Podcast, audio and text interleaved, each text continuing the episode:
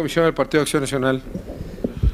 Para otra pequeña distracción, se nos informa en el Comité Técnico de Vigilancia del Registro Nacional de Electores que se cayó la computadora. Afortunadamente no del verbo caerse, sino del verbo callarse.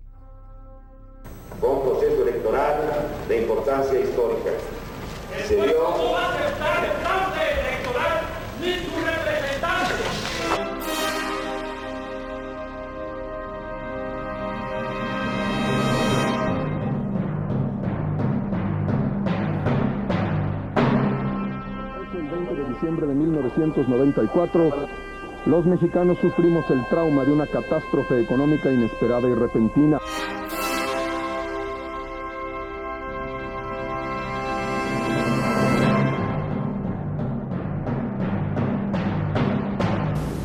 Y si tú u otros pretenden que el gobierno mexicano, mi gobierno, se quede cruzado de brazos, están muy equivocados.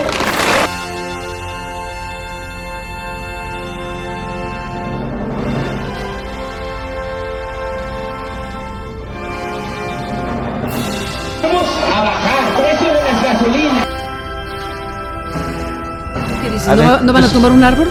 Ni un solo árbol, pero no-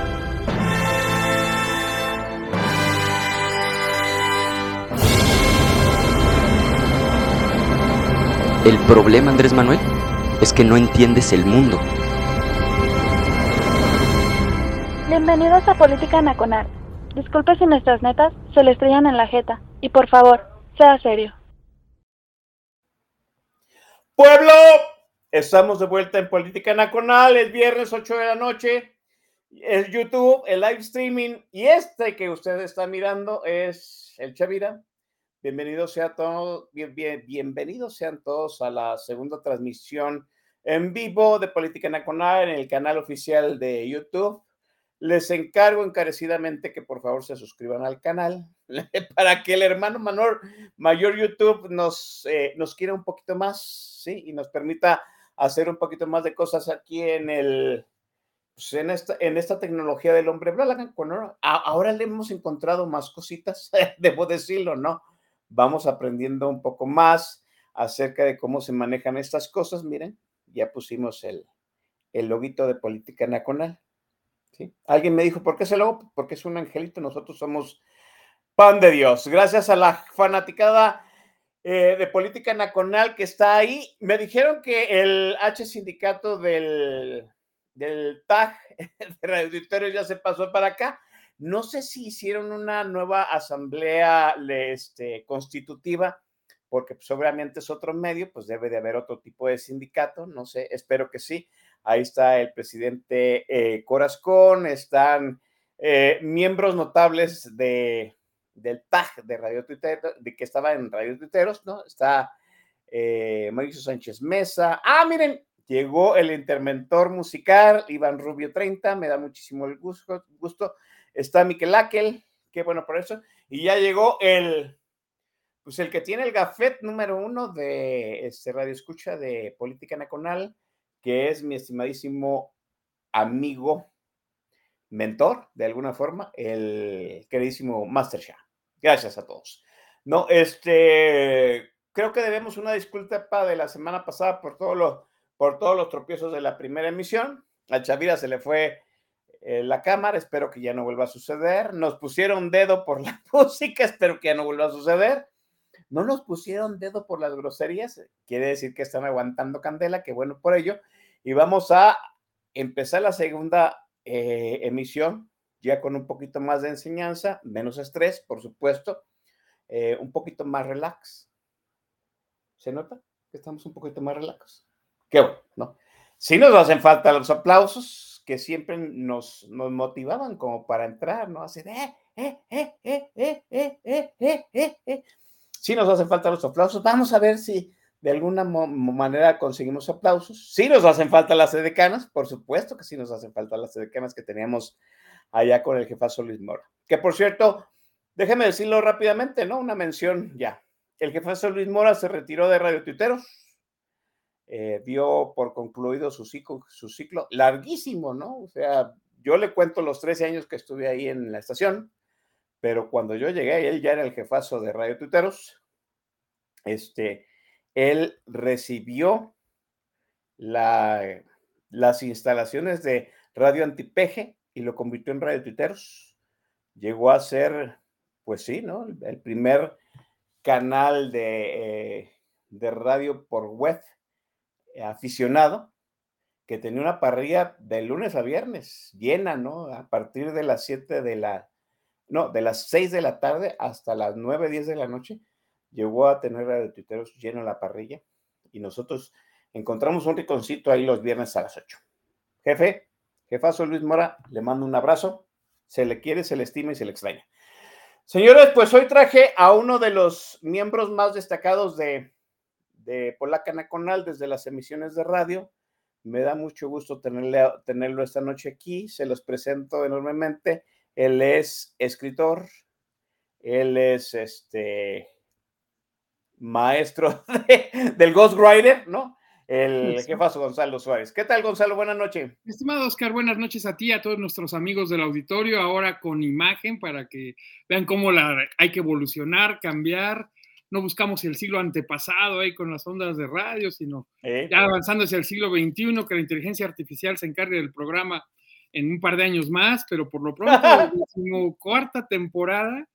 Muchas felicidades, Oscar, a ti, a los amigos que han estado aquí participando constantemente, unos que han llegado y se han ido, otros que se estrenaron muy bien, como al cierre de la temporada pasada, recordarás, tuvimos un par de descubrimientos notables de invitados nuevos aquí en, en Política Nacional y por supuesto, pues ahora con la intención de que sea no solo radio hablada, sino también con caritas sonrientes y demás ademanes que hacen que las pláticas se vuelvan más interesantes.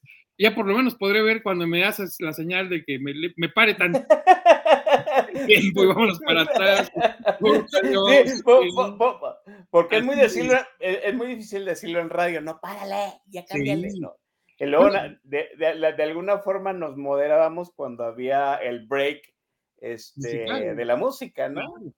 ahora ya te puedo decir, no, pero además tenemos este el detalle, recordarás que nos tocó en vivo en una emisión la liberación de Rosario Robles. Oye, sí, no, eh, eh, eso ya se convirtió en una emisión épica de, del podcast de audio, ¿no? Déjeme recordarle para la gente que, que acaba de, estrenarse en Política Nacional en video, aquí el estimadazo Gonzalo J. Suárez estaba, estábamos hablando acerca de Rosario Robles, ¿no? Sí. Y, no sé por qué, no me pregunten el tema, ahorita no lo traigo mucho a la memoria. Lo que sí me acuerdo es que Gonzalo dijo, en una de esas, este, Rosario sale de se hace senador, sale de la cárcel y se hace senadora. Y al minuto y medio que lo dijo, estaban liberando a Rosario, a Rosario Robles. Es correcto, porque eh, hubiera sido una de las grandes figuras en contra del presidente, con el, el alegato de que ella estuvo presa, nunca habló en contra de sus compañeros Nunca le pudieron probar nada. Recordemos que estuvo encarcelada por una licencia falsificada que presentó el gobierno, no la presentó ella. Es cierto. Entonces aguantó como las grandes, eh, en la más pura regla de la humertad, ¿no? El silencio te libera y no hizo nada, no rajó, aguantó vara, cargó culpas ajenas. Al final la terminaron liberando y eso la hacía como la figura contestataria al peje más intensa, hasta que después llegó la señora X, ahora innombrable, ¿no? Y salió igual de respondó nomás sin haber llegado a la cárcel aún. La gran, la gran diferencia entre doña Churchill y, Rosario Robles es que Rosario Robles ya la, ya, ¿cómo, cómo Ya le dieron su bautizo, ¿no? De un lado. Ya, ya, ya, o sea, ya, ya la metieron a la cárcel y ya la sacaron porque no le descubrieron nada, entonces pues... Ya está purificada, digamos. Purificada en cierto sentido. Y del otro lado también, mi estimado Oscar, no hay que olvidarlo que ella migró de la izquierda a ser la segunda de PG, la dejó a cargo de la ciudad cuando él se fue de candidato la primera vez, y es la que hizo las, algunas de las leyes que él dejó en el tintero y no quiso por eh, convicciones personales, digamos la ley del aborto en la Ciudad de México, la primera es la ley Robles, ya es la ley AMLO. Pero sí, no quiso, se reservó sus ideologías o sus posiciones políticas válidas y en parte era lo que le cobraba, ¿no? Que sí hizo cambios importantes a la política de él, pues eh, el caso Ahumada, ¿no? Sí, hay, que decirlo, ¿no? O sea, la gente del Chilango se cree muy pro, progre, progre, ¿no? muy progre, pero en realidad la progresía que ha tenido este, la Ciudad de México, pues se debe precisamente a la izquierda antes de Andrés Manuel. Claro. Y a la izquierda después de Andrés Manuel, ¿no? La gente que vino con Cuauhtémoc Cárdenas y Rosario Robles y a la que siguió con Ebrard y compañía, ¿no? Porque en tiempos de, de López en la Ciudad de México, pues todas esas iniciativas eh, se fueron al development hell, ¿no? Al infierno del desarrollo. Ahora mira, alguien aquí en, el, en la plática nos comenta, oigan, es corruptaza, no se hagan, posiblemente, pero lo cierto es que no en la estafa maestra. Esa no fue cosa de ella, firmó, eh, en mi lectura es alguien de abajo de nuestro equipo, no fue ella en ese caso, y pues es como Al Capón, ¿no? No le puedes probar, este, más allá de que evadió impuestos, haya, haya sido como haya sido, cayó a la cárcel por evasión de impuestos. En el caso de ella, no era responsable de la estafa maestra en mi lectura. Ahora hay que decirlo también, nadie está defendiendo a Rosario Robles, que tiene una colota que le pisen. Bueno, para empezar, para, para comenzar, pues ella sabe, ella sabe cómo dejó la Ciudad de México y sabe cómo la están dejando, ¿no? Y también, miren, la, la, la de Rosario Robles se aplica de, de ambos bandos, ¿no? Ni habló mal de sus antiguos compañeros del PRD, ni habló mal de sus nuevos compañeros del PRI vía Peña Nieto. ¿no? Sí, sí. Y otro matiz, ¿eh? Más bien, quedó en lugar de Cuauhtémoc Cárdenas. Ah, sí, así es. Cierto, no, no era de PG, esa fue Encinas. Pero no, sí. la ley y demás, en fin. Una figura polémica sin duda, pero que aguantó vara en el más puro código de la humerta. Pues uh, yo creo que si algo debemos de tener en, en, en cuenta hoy día acerca de los políticos es que pues nadie es impoluto, ¿no? Hasta el, hasta el chamaco Colosio Junior, que todavía se le nota el, el, pañal por encima del pantalón, debe de tener su, su mierda interna, ¿no? de algún modo. O la nota que veíamos hoy en la mañana, mi estimado Oscar, que el buen Fosfo Fosfo, que anda buscando inversiones en India, se metió a las fuentes del Taj Mahal a bañarse ahí y pues ya corrieron al día que lo llevó por no impedirlo. mire, mire, dos, cosas, dos, cosas rápidamente de lo que está comentando Gonzalo. digo, nos estamos desviando del tiempo y siempre me ocurre con, con Gonzalo Suárez que siempre hablamos de un montón de cosas y luego dejamos el tema principal de lado. Miren, eh, número uno, sí, en, en horas, no sé si mañana o el domingo, se van a reunir Dante Delgado y Alfaro, ¿no? Dicen, dicen la gente enterada aquí en Jalisco que el grupo Jalisco al final no va a romper con Movimiento Ciudadano, van a hacerse el abrazo de Acatempa, ¿sí? Y van a este, abrigar a, al, al ¿cómo, decirlo de alguno? No, al, al, chamaco este, número uno de Nuevo León. Mm. Pero hoy, certeramente, el Reforma en su portada, en su página principal, trae pues que ni Nuevo León votaría por el chamaco de Nuevo León. Eso es que no, o sea, primera pregunta, primera pregunta, ¿usted dejaría, usted estaría de acuerdo en que Samuel dejara la gobernatura para irse de presidencial? El 60% dice que no. Segunda pregunta, ¿usted votaría por Samuel en determinado momento se está en la boleta presidencial, el 70% de los neoleonenses dirían que no. Entonces, ¿para qué lo votaron? Bueno, yo, yo a veces no entiendo, ¿no? No quiero echar indirectas, pero híjole, los regios con Samuel y los chilangos con Trucutru Batres ya no pueden decir nada del resto de la provincia. Debo decirlo así. Es correcto. Oiga, oiga, ya dejemos de lado toda esta mm antifonía este, de comentarios políticos y vamos a centrarnos en el tema porque el tema está candente chingado. Mira, sabes que eh, eh, esta entrada tiene un sentido por una cosa y que tiene que ver también con la nueva cortinilla de política nacional que presentamos hoy desde el conteo hecho por Christopher Nolan, ¿no? Nos mandó ahí unas escenas descartadas de Oppenheimer con estas. Sí, es cierto, sí, sí parece, sí. Sí, eso es lo que dejó Nolan fuera de la película y luego todo tu recuento de la política histórica de los últimos eh, años, desde que el jefe Diego en el 93 estaba en la herradura de la democracia y demás, hasta Rosario Robles y demás, y Fosfo, Fosfo y si llega o no a ser candidato a presidente, es importante por un detalle. Es historia reciente, esa que se está empezando a escribir y que no sabemos bien cómo vamos a contar, ¿no? ¿Y qué, qué dirían los libros de texto de esos momentos de la gran devaluación, de la caída del sistema, de eh, la apertura democrática que llegara un partido distinto al PRI, en parte porque el presidente priista no quería que su partido siguiera al frente? Cómo cuentas la historia es parte de cómo desarrollas la educación. Exacto. Y por, por eso este, esta pequeña vuelta es para recordarnos y pues ya que sabes que una de mis eh, pasiones es contar historias sobre la historia, ¿no? La parte esta histórica, pues vámonos al principio, ¿no? O sea, desde que se escribe por ahí por parte de Morelos los sentimientos de la nación, se habla de que la educación debe ser un elemento que homologue a todos, que nada más nos separe el vicio y la virtud y que acabemos con los excesos de la opulencia y los abusos, ¿no? Desde ahí ya decían, hay que hacer un gobierno que eh, permita que la educación movilice a la gente, es una de las propuestas de, eh, del auténtico siervo de la nación, el dueño original de la marca, que luego se la piratearon más reciente, ¿verdad? sí.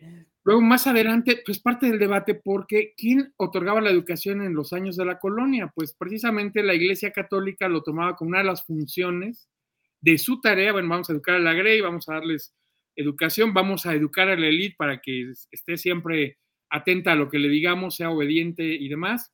Y algo que me parece muy sintomático, ¿no? Nos decían, si tú te fijas en la historia del pensamiento de Occidente, hay pocos padres de la iglesia eh, latinos, latinoamericanos o, españoles, ¿no?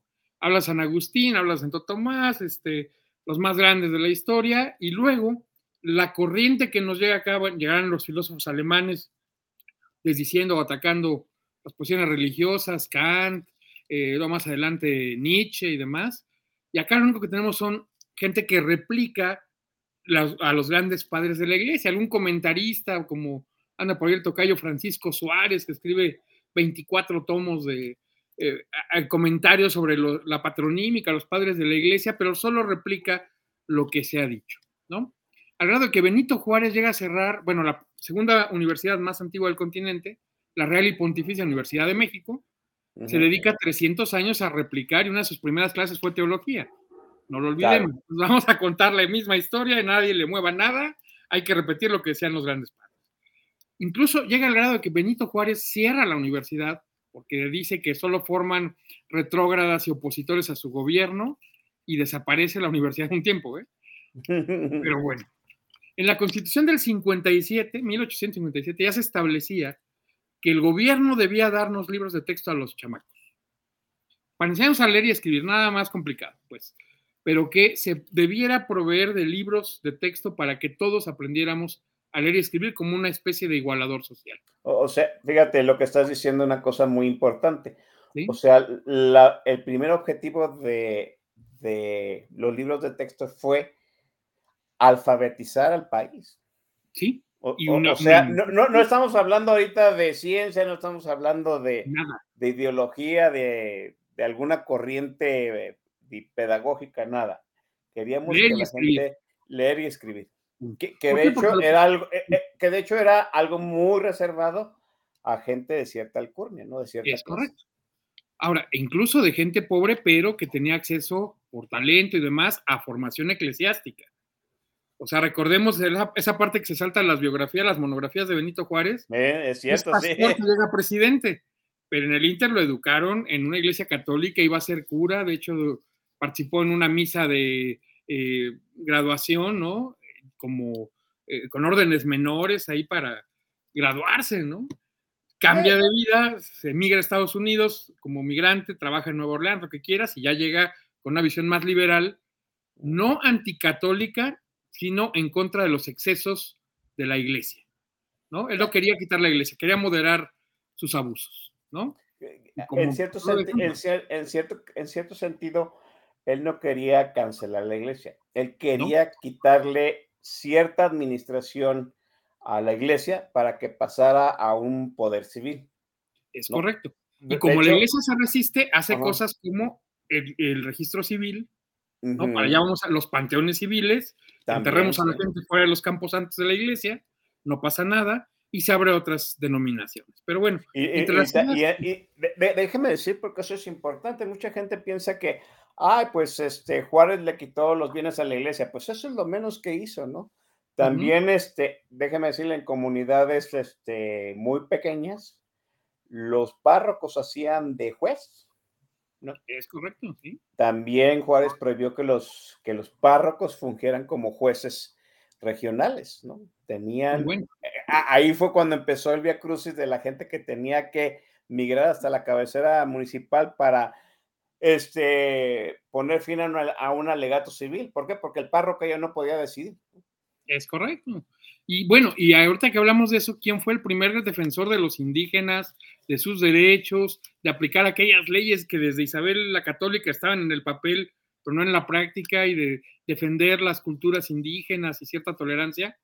Pues curiosamente el rival de Benito Juárez, Maximiliano de Habsburgo.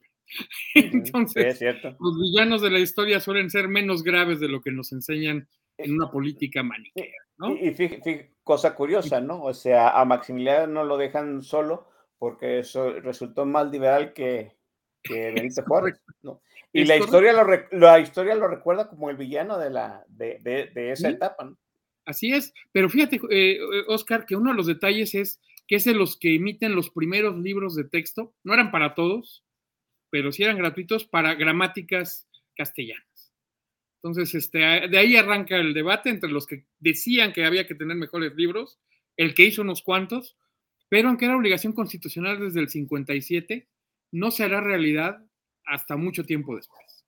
Entonces, con Porfirio Díaz se encarga eh, la Secretaría de Instrucción Pública a el primer gran maestro reconocido en la trayectoria nacional del que todavía hablamos, don Justo Sierra, que era la, la Escuela Nacional Preparatoria, que va a hacer que se reabra la universidad que había cerrado Juárez. De hecho, la UNAM es hoy heredera de, o más bien recreada por Porfirio Díaz, hablando de villanos que no son tan graves.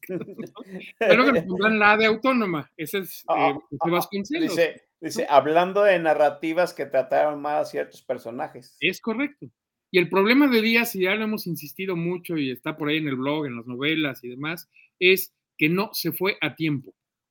No supo escoger sucesor y cuál era parte del problema, lo mismo que estamos viendo hoy en día. Había políticos de territorio que venían de liderar, de haber sido caciques, de haber baleado gente, de haber eh, eh, perseguido indios, de hecho parte de los abusos que sí cometió el porfiriato, no hay que negarlos, ¿no? Pero eh, estos, estos abusos porfiriales o de porfiristas, vaya, eh, van contrapuestos también con iniciativas como el mayor número de creación de escuelas públicas, ¿no? Es el que primero enfoca a hacer ya la educación no solo de leer y escribir, sino con un enfoque bastante más complementario y adivinen qué, científico. Porque entre sus asesores, pues tiene gente que abraza el positivismo de Augusto Comte, que también fue muy exitoso en su momento en Brasil, Recordemos que el lema de Comte es orden y progreso. ¿Y donde lo hemos leído? Pues en la bandera brasileña, que en esos años también dice, gente, desarrollemos la economía mediante ampliar la educación, aplicar la ley y desarrollar al país. Creo que no es un, mal programa, ¿eh? Ojalá alguno de los eh, seis corcholatos oficiales o cuatro del frente tomen ese, mm. ese conjunto de ideas de orden, progreso, desarrollo y ley, ¿no? Pues sí. En fin, pero pues él crea la Secretaría de eh, Instrucción Pública, que más adelante con José Vasconcelos empieza con la idea de hagamos realidad la Constitución del 57 y démosle libros de texto a los niños. Por supuesto, como la necesidad era mucha y los recursos pocos, tal como hoy, pues empezaron con libros de aula, lo que fue la famosa colección aquella de Sepan Cuántos. Uh, sí.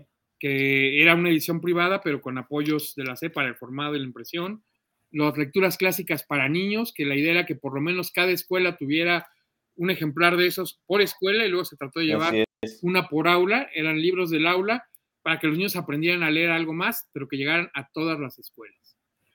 Jaime Torres. déjame, déjame decirlo, mi, mi madre todavía nos contaba, o sea, estamos hablando que ella fue a la escuela que en los 50 y ella decía, ¿no? Que todavía llegó a entrar en unas aulas donde estaban esa biblioteca del aula. O sea, esa biblioteca era para, que era para que los niños tomaron un libro, leyeran y lo regresaran al, al, librero porque venía la siguiente generación que iba a usar esos mismos libros. Claro, y parte del chiste, Oscar, es que estos libros vienen con grabados del taller de la gráfica popular, que van a generar toda esta iconografía del México revolucionario, que vemos en bulto horrible, pero majestuoso en el Monumento a la Revolución. Que, que, déjame decirte, eso es algo que se ha perdido mucho, porque la ilustración de los libros viejos de texto tenían también su propia narrativa nacional, hay que decirlo. ¿Sí? sí. Y luego, pues llegará don Jaime Torres Bodet, ya con la creación de la CONALITEC, la Comisión Nacional del Libro de Texto Gratuito, y ahí sí con la intención de que todos los niños de las escuelas del país reciban su dotación completa de libros. Ya no uno por aula, ya es uno por chamaco. Es uno por chamaco y, también este, el punto principal, la uniformidad de, del programa, sobre todo. O sea, hay que, hay que tenerlo en cuenta. Los libros son resultados de un programa educativo. Sí. O sea, no puede ir una cosa, no puede ir un libro sin un programa. El libro es la respuesta del programa que se planteó inicialmente. Es correcto. Y luego ya no es un libro por niño, ya es un libro por materia por niño. Primero para primaria, luego se van a expandir a secundaria. Pero imagínense el volumen, si hoy tenemos 25 millones de alumnos en las escuelas, números redondos, y a cada uno le das cinco ejemplares de libros, estás hablando de 125 millones de libros regalados, distribuidos en todo el país, que tienen que llegar a la escuela más remota, al igual que a las escuelas que tienen 5 mil alumnos eh, por turno, ¿no? Eh, hay, que decirlo, dice este, Gonzalo Suárez y su servidor somos contemporáneos, por ahí andábamos en, de párvulos en los mismos grados, en por los mismos años, y no, pues que, que a mí me, yo cuando me dijeron todo lo que, el proceso que llevaba a hacer un libro de texto, dije, no mames, o sea, es una gran chambota, ¿no? Yo creo que, yo creo que en aquellos tiempos que no existía el Instituto Nacional Electoral, pues era la chamba de distribución más grande que hacía el gobierno, ¿no? Es correcto. Así es, mi estimado Oscar. Bueno, yo te cuento ahorita que estás eh, citando anécdotas personales. En el momento en que mi secundaria se abre, era una primaria y logró obtener su clave secundaria, el primer año, año y medio, teníamos clave de telesecundaria. Mm. No usé los libros de texto normales, sino los de telesecundaria, que eran cuatro eh, veces más grandes, porque todos los ejercicios de todas las clases venían en el libro, no nada más algunos, entonces ya sabrás, y no los usábamos al 100, porque era escuela particular, entonces teníamos que llenarlos porque llegaba la inspección y revisaba que se usaran pero este, no era completarlos en clase porque sí teníamos maestros, no solo veíamos la lección en la tele. Entonces fue muy curioso el año secundario. Gonzalo y yo todavía tuvimos que comprar, eh, por ejemplo, a Gonzalo le tocaron los libros de telesecundaria, pero que mis padres me tuvieron que comprar los libros de secundaria porque no eran gratuitos. Sí, no, no eran gratuitos. Y, y, déjeme decirle que esa etapa de la secundaria, mis padres se la veían muy negras porque éramos tres hijos. Entonces eran de a cinco o seis libros, libros que, que, había que pagar cada inicio de, de, de, clases, ¿no? Sí. Entonces, era, pues sí, era muy oneroso para mis papás. y era muy oneroso para la gran mayoría de los padres, dime. Sí, y otro detalle, Oscar, este, parte del problema es que en los libros no era un único programa, digo, era un único programa, pero no, no era un único libro. Entonces tenías que buscar el de la editorial correspondiente al que tu escuela decidía llevar aunque fuera pública. Entonces, de repente tenías ahí Santillana o Trillas, dos, tres grandes editoriales nacionales privadas, y cuál de los libros escogían, pues a ver si lo encontrabas o no. Entonces, añade, y eso sí nos tocó a varios, ir a hacer filas en las librerías de cuatro o cinco horas a ver si alcanzabas el libro o que te avisaran los amigos. En época en que no había celulares, en tal sucursal todavía tienen. es cierto. Cuando sí, no había. Sí, todavía me acuerdo creo que en segundo grado de secundaria que mis papás pues no tenían todavía el dinero para los libros y nosotros nos retrasamos y se agotaba, ¿no? El libro de texto de, de, español de Lucero, Lucero Lozano. Yo sé, es, es, este programa lo va a estar viendo Blanca Galloso.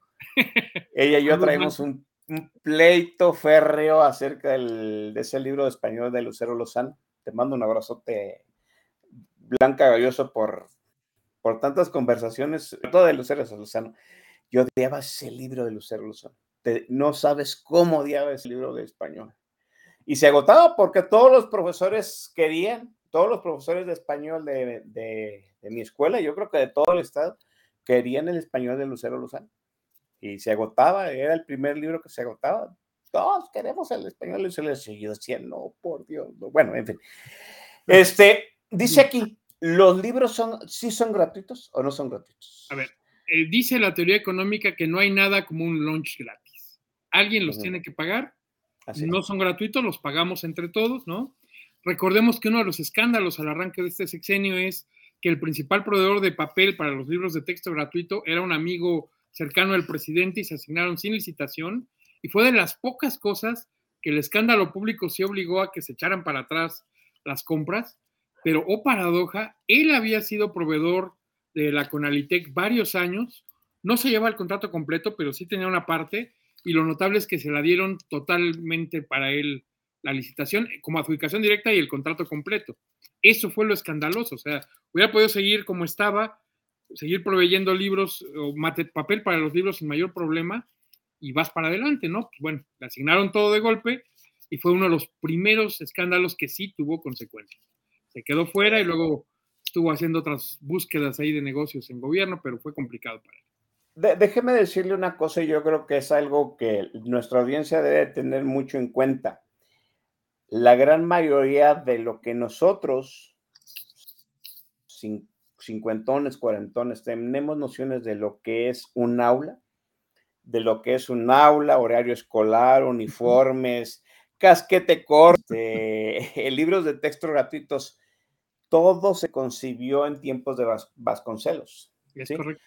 Los libros de texto se llamaron gratuitos y jamás se le quitó esa situación de gratuitos porque en aquellos tiempos los papás, sobre todo en el ambiente rural, que era el 70% de la población de México en aquellos tiempos, se negaba a mandar a sus hijos a la escuela porque le iba a costar. Entonces, cuando se les dijeron, no, es que va a haber libros de texto y gratuitos, esa gratuidad de algún modo como que le abrió la mente a esos padres y empezaron a mandar a sus, eh, a sus hijos a la escuela. Por eso la escuela es gratuita, los libros son gratuitos, la educación es gratuita. Aunque todos sabemos, sí, todos sabemos que del gobierno nada es gratis, todo eso lo pagamos todos. Ah, y señalas algo muy correcto, Oscar. Cuando recién se crea la Conalitec y los libros de primaria eran gratuitos, porque veo aquí discusiones en el chat, sí había editoriales que vendían los de secundaria o los libros complementarios a los oficiales. Los oficiales eran para escuelas públicas y privadas, aunque las privadas los guardaran en el eh, en la butaca ahí de la, del y los sacaban solo cuando había inspección, ¿no? Sí, sí, es cierto, sí. eran para eh, todos. Es que también hay que decir esa polémica. Yo creo que es algo que muy poca gente recuerda, ¿no? Los libros de texto gratuitos, además, la Conalitec y los libros de texto gratuitos se crearon, número uno, pues para que no hubiera excusas que la escuela iba a costar, que los libros costaban. Número dos, para uniformar, ¿no? El material didáctico principal que se usaba en las escuelas. Entonces ya no iba a haber excusa que un niño de Tinguindín, en Michoacán, veía cosas diferentes que un niño en Nuevo Laredo, Tamaulipas. Pues no, ahora los libros de texto iban a ser únicos. Y dos, nacionales, y dos se hicieron obligatorios para las escuelas privadas también.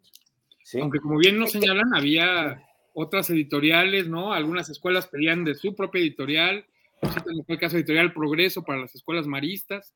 Sí, también es cierto. Sí, pero, déjenme decir, eh, todos los colegios que son privados, ¿no?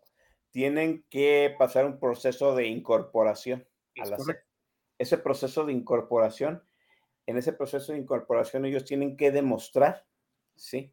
Número uno, que están utilizando el material oficial del gobierno, ¿sí? O que por lo menos los usan de auxiliares. Y dos, que cumplan el, el programa educativo.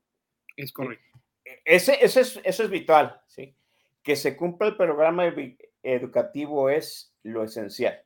Lo esencial no es el libro de texto, es el programa. Dime, Gonzalo. No olvidemos que también eh, a lo largo de los años previos a la creación de la CONALITE había debate sobre qué y cómo educabas. Es decir, Así es. durante el cardenismo hubo un fuerte impulso a una escuela auténticamente comunista, ¿no? Sobre todo para escuelas rurales, campesinas y demás, que eran eh, apoyando la creación del ejido, otro de los inventos este, cardenistas que crecieron muy fuerte en ese gobierno, ¿no? Entonces vamos a lo comunitario, lo colectivo eh, y demás, contra las que este, escuelas eh, privadas, otro tipo que pedían otro tipo de enfoque un poquito más práctico, más para los negocios. Y por ejemplo, recordando la anécdota de la creación de lo que es hoy el ITAM y el TEC de Monterrey, crearon para contrarrestar una visión que percibían demasiado socialista en las escuelas públicas.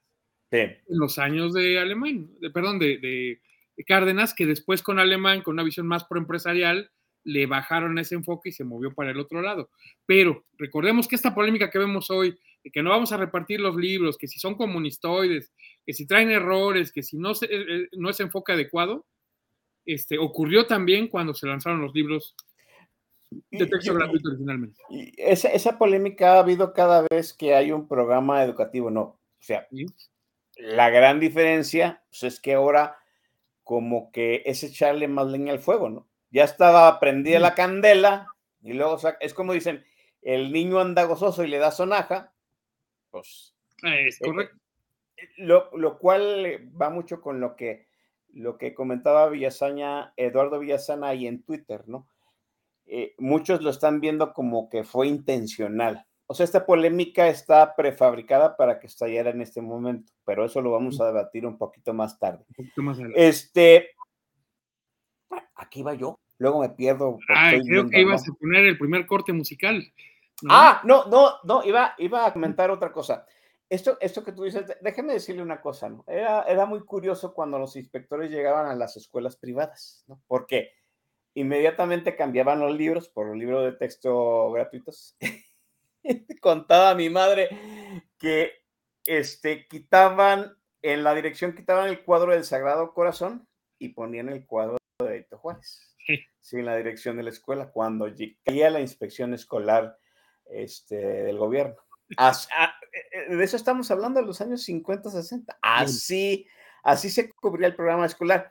Yo me acuerdo que tenía un primo que iba a una escuela privada religiosa, la, la Náhuac, aquí en Guadalajara, y los dos habíamos visto pues, la expropiación petrolera, porque era un tema obligado. Sí, claro. Y obviamente el énfasis, el énfasis en su escuela religiosa y la mía una escuela pública de la más cutre que había en la región, pues era muy diferente, ¿no? Todavía me acuerdo de la lección de, este, de la expropiación petrolera y toda la romantización de que el pueblo llegó, llevó gallinas, cerdos, cochinitos con dinero para aportarle, para pagarle al, al yankee. Pero que hasta los ricos llegaron con joyas, ¿no? sí, no, sí, o sea, y, yo, y yo, pues esa lección que era de cuarto grado, la siguiente, decía, nah, eso no pasó. O sea, nah, no, eso no pasó. Pero pues era el, el enfoque romántico de nuestros libros, Gonzalo. Estamos hablando que nuestro libro ni siquiera fue la primera generación de la Conalite. No, a nosotros nos toca, de hecho, una reforma educativa, estimado Oscar, impulsada en el gobierno de Luis Echeverría, que hizo una pequeña cosa muy parecida al enfoque que pretenden ahora, del que hablaremos más a detalle que fue desaparecer el enfoque compartimental de conocimientos. O sea, eh, no solo era matemática, sino era aritmética, geometría, ¿no? Mm. Este, por separado, y las unieron en una sola materia. Así es. Era redacción o lingüística, gramática, y las unieron en español, ¿no? Entonces, tú y yo somos de la generación setentera que ya le tocó el plan de estudios integrado por materias, ya no por sistemas, ¿no? Y ese fue un cambio que fue muy polémico en su momento, porque decían, ¿cómo van a aprender ortografías y además tienen que llevar por separado la caligrafía, ¿no? Y vaya, ¿cómo van a unir todo? No van a salir bien preparados estos muchachos. De, hecho, déjeme decirle, Gonzalo y su servidor fuimos la generación de transición entre la letra manuscrita. Cursiva, sí. Y la espantosísima letra de molde, ¿no? O sea, la célebre escrita. o sea, yo sé escribir de las dos. Yo, yo sé que mi, yo sé que mi letra manuscrita, por falta de ejercicio, ya no está igual de bonita que cuando era un párvulo, pero yo sé escribir de las dos formas, ¿no? Y ahorita tú pones a un muchacho a escribir manuscrita y no, no, no, o sea, no, saben, no saben. Pero para nosotros nos tocó la transición, ¿sí? Así es. Ahora sí, ahora sí, es, es momento de pasar al refil. Eso. Salud. sí, saludcita. Y vamos a poner el primer video. A mí me parece ah. que el playlist de, de, esta vez fabuloso. No se me había ocurrido, pero se le ocurrió a Gonzalo. Él ah, tiene un, un, playlist muy especial para el día de hoy, así es que quiero que, presente la primera rolita. Un enfoque, mis estimados amigos del tag de la estación, esperemos les guste. Hoy les pedimos no evalúen el gusto musical porque no va por ahí. Hoy lo que decidimos es sacar eh, videos o escoger algunas piezas acordes a momentos estelares en el cambio al video. Así que nuestra primera, y pues, dado que es nuestro segundo programa en video, ¿no? Debió hacerse la pasada, pero se nos pasó, es el de, eh, de Video Kill the Radio Star, ¿no? El video mató a la estrella de radio, porque ya hemos dejado el radio atrás, estamos ahora aquí con cámaras y micrófonos, escuchando esta maravillosa rolita. La primera, por cierto, que se publicó en MTV cuando empezó a hacer el canal de 24 horas de video antes que se hiciera lo que es hoy, ¿no? Una mezcla rara de reality TV y eh, anuncios este, y publicaciones ahí, ¿no? De canal de ventas, bueno, pues asómense a ver este clásico, pues de los ochentas, ¿no? Venga, fiesta.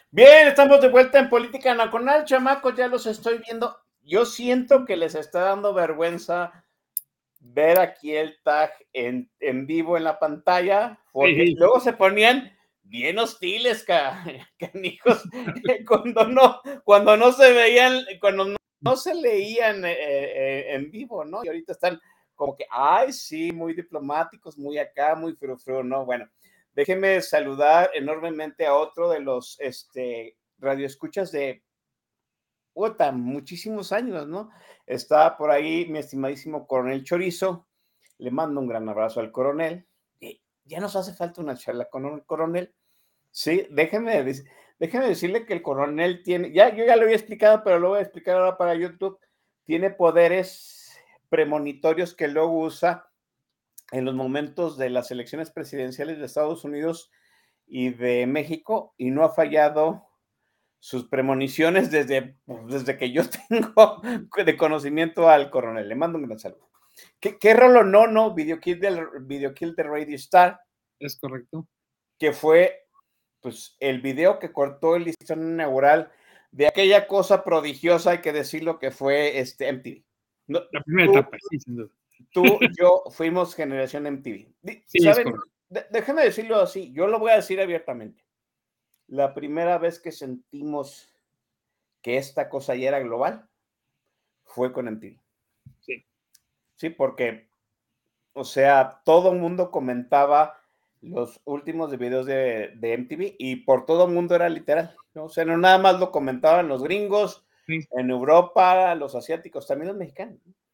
En- Aquí en los domingos dominaba la parrilla televisora del principal canal de México dos programas. Chabelo, niños 7 a 10 de la mañana, parémonos a ver, venían películas ahí y luego entraba siempre en domingo con Raúl Velasco. Sí, Si él no ponía el video, presentaba al artista, el artista no existía.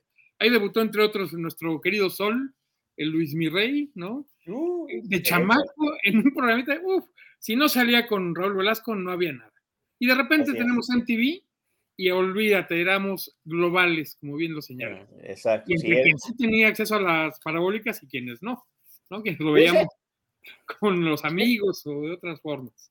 Eso es que, por cierto, eso era carísimo, ¿no? O sea, Sí, claro. yo en mi vida tuve ca- cable en mi juventud, ¿no? Bueno, creo que en mi vida tuve cable, ¿no? Yo ya cuando pude pagar algo más allá de la TV común, ya había streaming, ¿no? Sí. Ya había, ya- nunca tuve ca- cable, pero de alguno, o de alguno otro modo, aquí en Guadalajara, el canal 7 de, de el gobierno del estado, curiosamente, sí, tenía un programa de, de videorolas, así se llamaba videorola, Ujú. que de algún modo sacaba un resumen de lo que presentaba en TV, con eso te- Modo. se enteraba la prole como tu servidor. Sí, claro. Oye, Este, por ahí nos decían que ya te van a desheredar por volverte youtuber. Por eso la Oye, era sí. relevante. No, no hay tal. Hay que adaptarse a los cambios, ni modo. sí, mi, mi madre me dijo que como podcastero no había problema, pero como youtubero sí, o sea, no, no, sí está mal. Mira, está C, eh, C7 Jalisco, dice el Jules. El Jules también es, no, el Jules es, es, es más jovenzuelo que yo, digo, no tanto, pero sí, sí, sí lo vi, sí lo vi que el Jules, ¿no? Bueno. Eh, En, aqu- en aquellos tiempos, canal que se jactara de tener audiencia, pues tenía un programa de videos, ¿no? Aunque sea un ratito, una media hora, una hora, pero lo sabía. Y, ¿no? y, y, y, lo, y todo el mundo sabíamos, ¿no? Si tú eras un artista que, te, que se jactaba de tener proyección nacional, pues salías en siempre en domingo. Si eras un artista que se jactaba de tener proyección internacional, pues salías en, en MTV. Sí, claro. ¿Qui- qui- ¿Quién fue el primer artista que mexicano que salió en MTV? Ese es, Ah. ese es para trivia. Para trivia, que nos digan los ¿Tú, amigos sí- en el... tú- tú sí sabes quién es? ¿Quién fue el Tengo primero? la idea, pero que nos digan los amigos en el tag. Venga, pues. a ver, a ver, a la gente se suda que está ahí en el tag. Ahí está el Jules, el. Iván Rubio, que son de los melómanos aquí. Eh, Paola Guzmán es más joven, no sé si. Mauricio Sánchez Mesa, que también tiene sus, sus skills musicales. ¿Quién fue el primer mexicano que salió en MTV? ¿Sí? Que cuando dijimos, ya salió el primer mexicano en MTV, dijimos, no, pues ya estamos en el mapa musical del mundo, cabrón.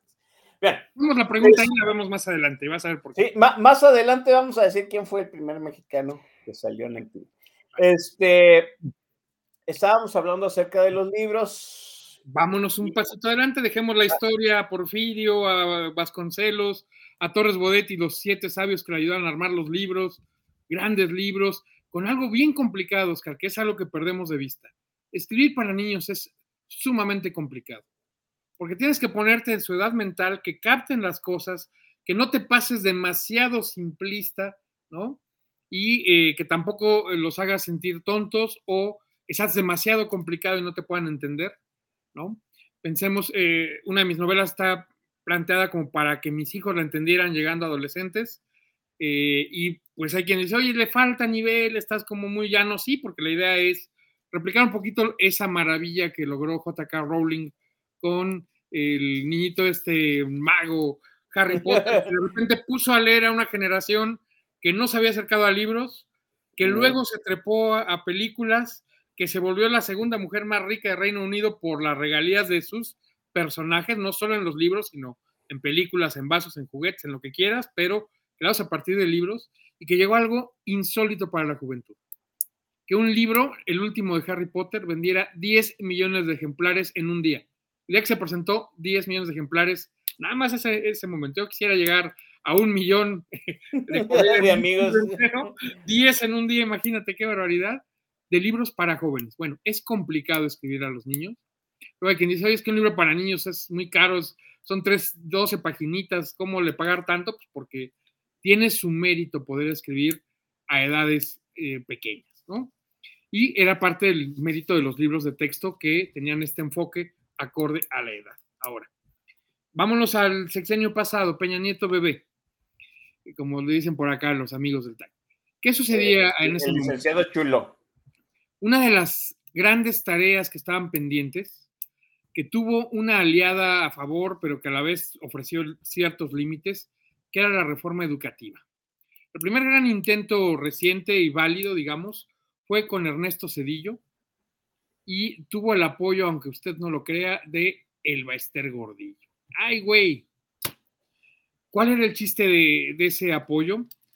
Que el sindicato, de, el, sindicato Nacional de Trabajadores de la Educación, el CENTE, bajo la dirección de Carlos Congitud Barrios, era vertical, priista, duro, este, bastante complicado. Salinas se da cuenta que es un estorbo, digo mal que bien, y piensa en la magnitud cuando tienes un sindicato con más de un millón de miembros los es el sindicato más grande de Latinoamérica. No sé si, lo sigue haciendo, sí, pero el, Magisterio Nacional, el Magisterio Mexicano es el sindicato más grande de Latinoamérica. Más grande que el del TAC de la estación, imagínate. Más grande que el del TAC. E, el, sindicato más grande de América es el sindicato de transportistas de Jimmy Hoffa en Estados Unidos. ¿Sí? El segundo sindicato más grande de América es el Sindicato Nacional de Trabajadores de la Educación. Bueno, así es. Pues eh, Salinas logra quitar a Congitud, poner a la maestra del Oester y mantener el modelo relativamente estable.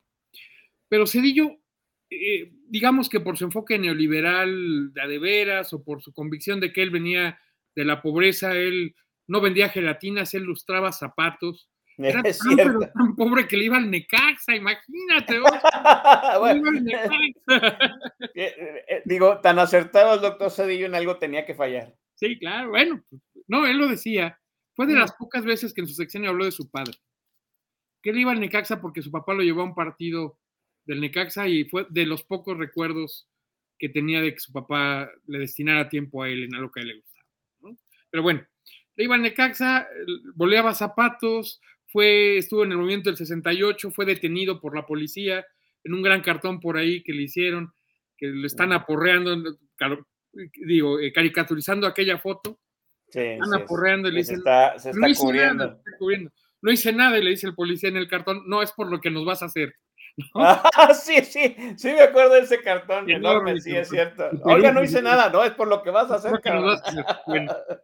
él logra convencer a Elba de algo muy notable y saber, el modelo liberal funciona solo si hay movilidad social. Y solo hay movilidad social si partes de educar a la gente. Claro. Y entonces, incluso cuando el Bester intenta el Partido Nueva Alianza, el modelo decía, hay que ampliar y mejorar la educación para todos. y luego encontrar los más capaces y darles las mayores facilidades, becas, eh, mandarlos al extranjero, era, era el, el enfoque básico. Estado de Derecho, respeto a las libertades, pero el escalón fundamental era la educación. ¿Y qué le dijo Cedillo? Maestra, ayúdeme a mejorar la educación y yo le doy la lana que requiera. Y es curioso porque hubo dos aportes ahí que sí ayudaron a que Elba se volviera muy, muy querida en el gremio. Más allá de que abandonó un poquito las tácticas de conjitud de torturar, también nos van a decir, oye, era terrible, sí, había acusaciones de que había encarcelado, perseguido y hasta matado algunos este, liderazgos No, opositores a ella, se creó no, la coordinadora. hay- hay que decirlo, ¿no? Cuando ella, cuando el gobierno descabezó a Carlos Fongitud, o sea, el Baester Gordillo se quedó con el sindicato y Sí. todos los jefes de sección eran, eran jonjidistas, ¿no? O sea, Sí. ella eliminó a Carlos Jongitud de las filas de la, del sindicato. O sea, Sí. cosa no sencilla, ¿no? pero no inmediata.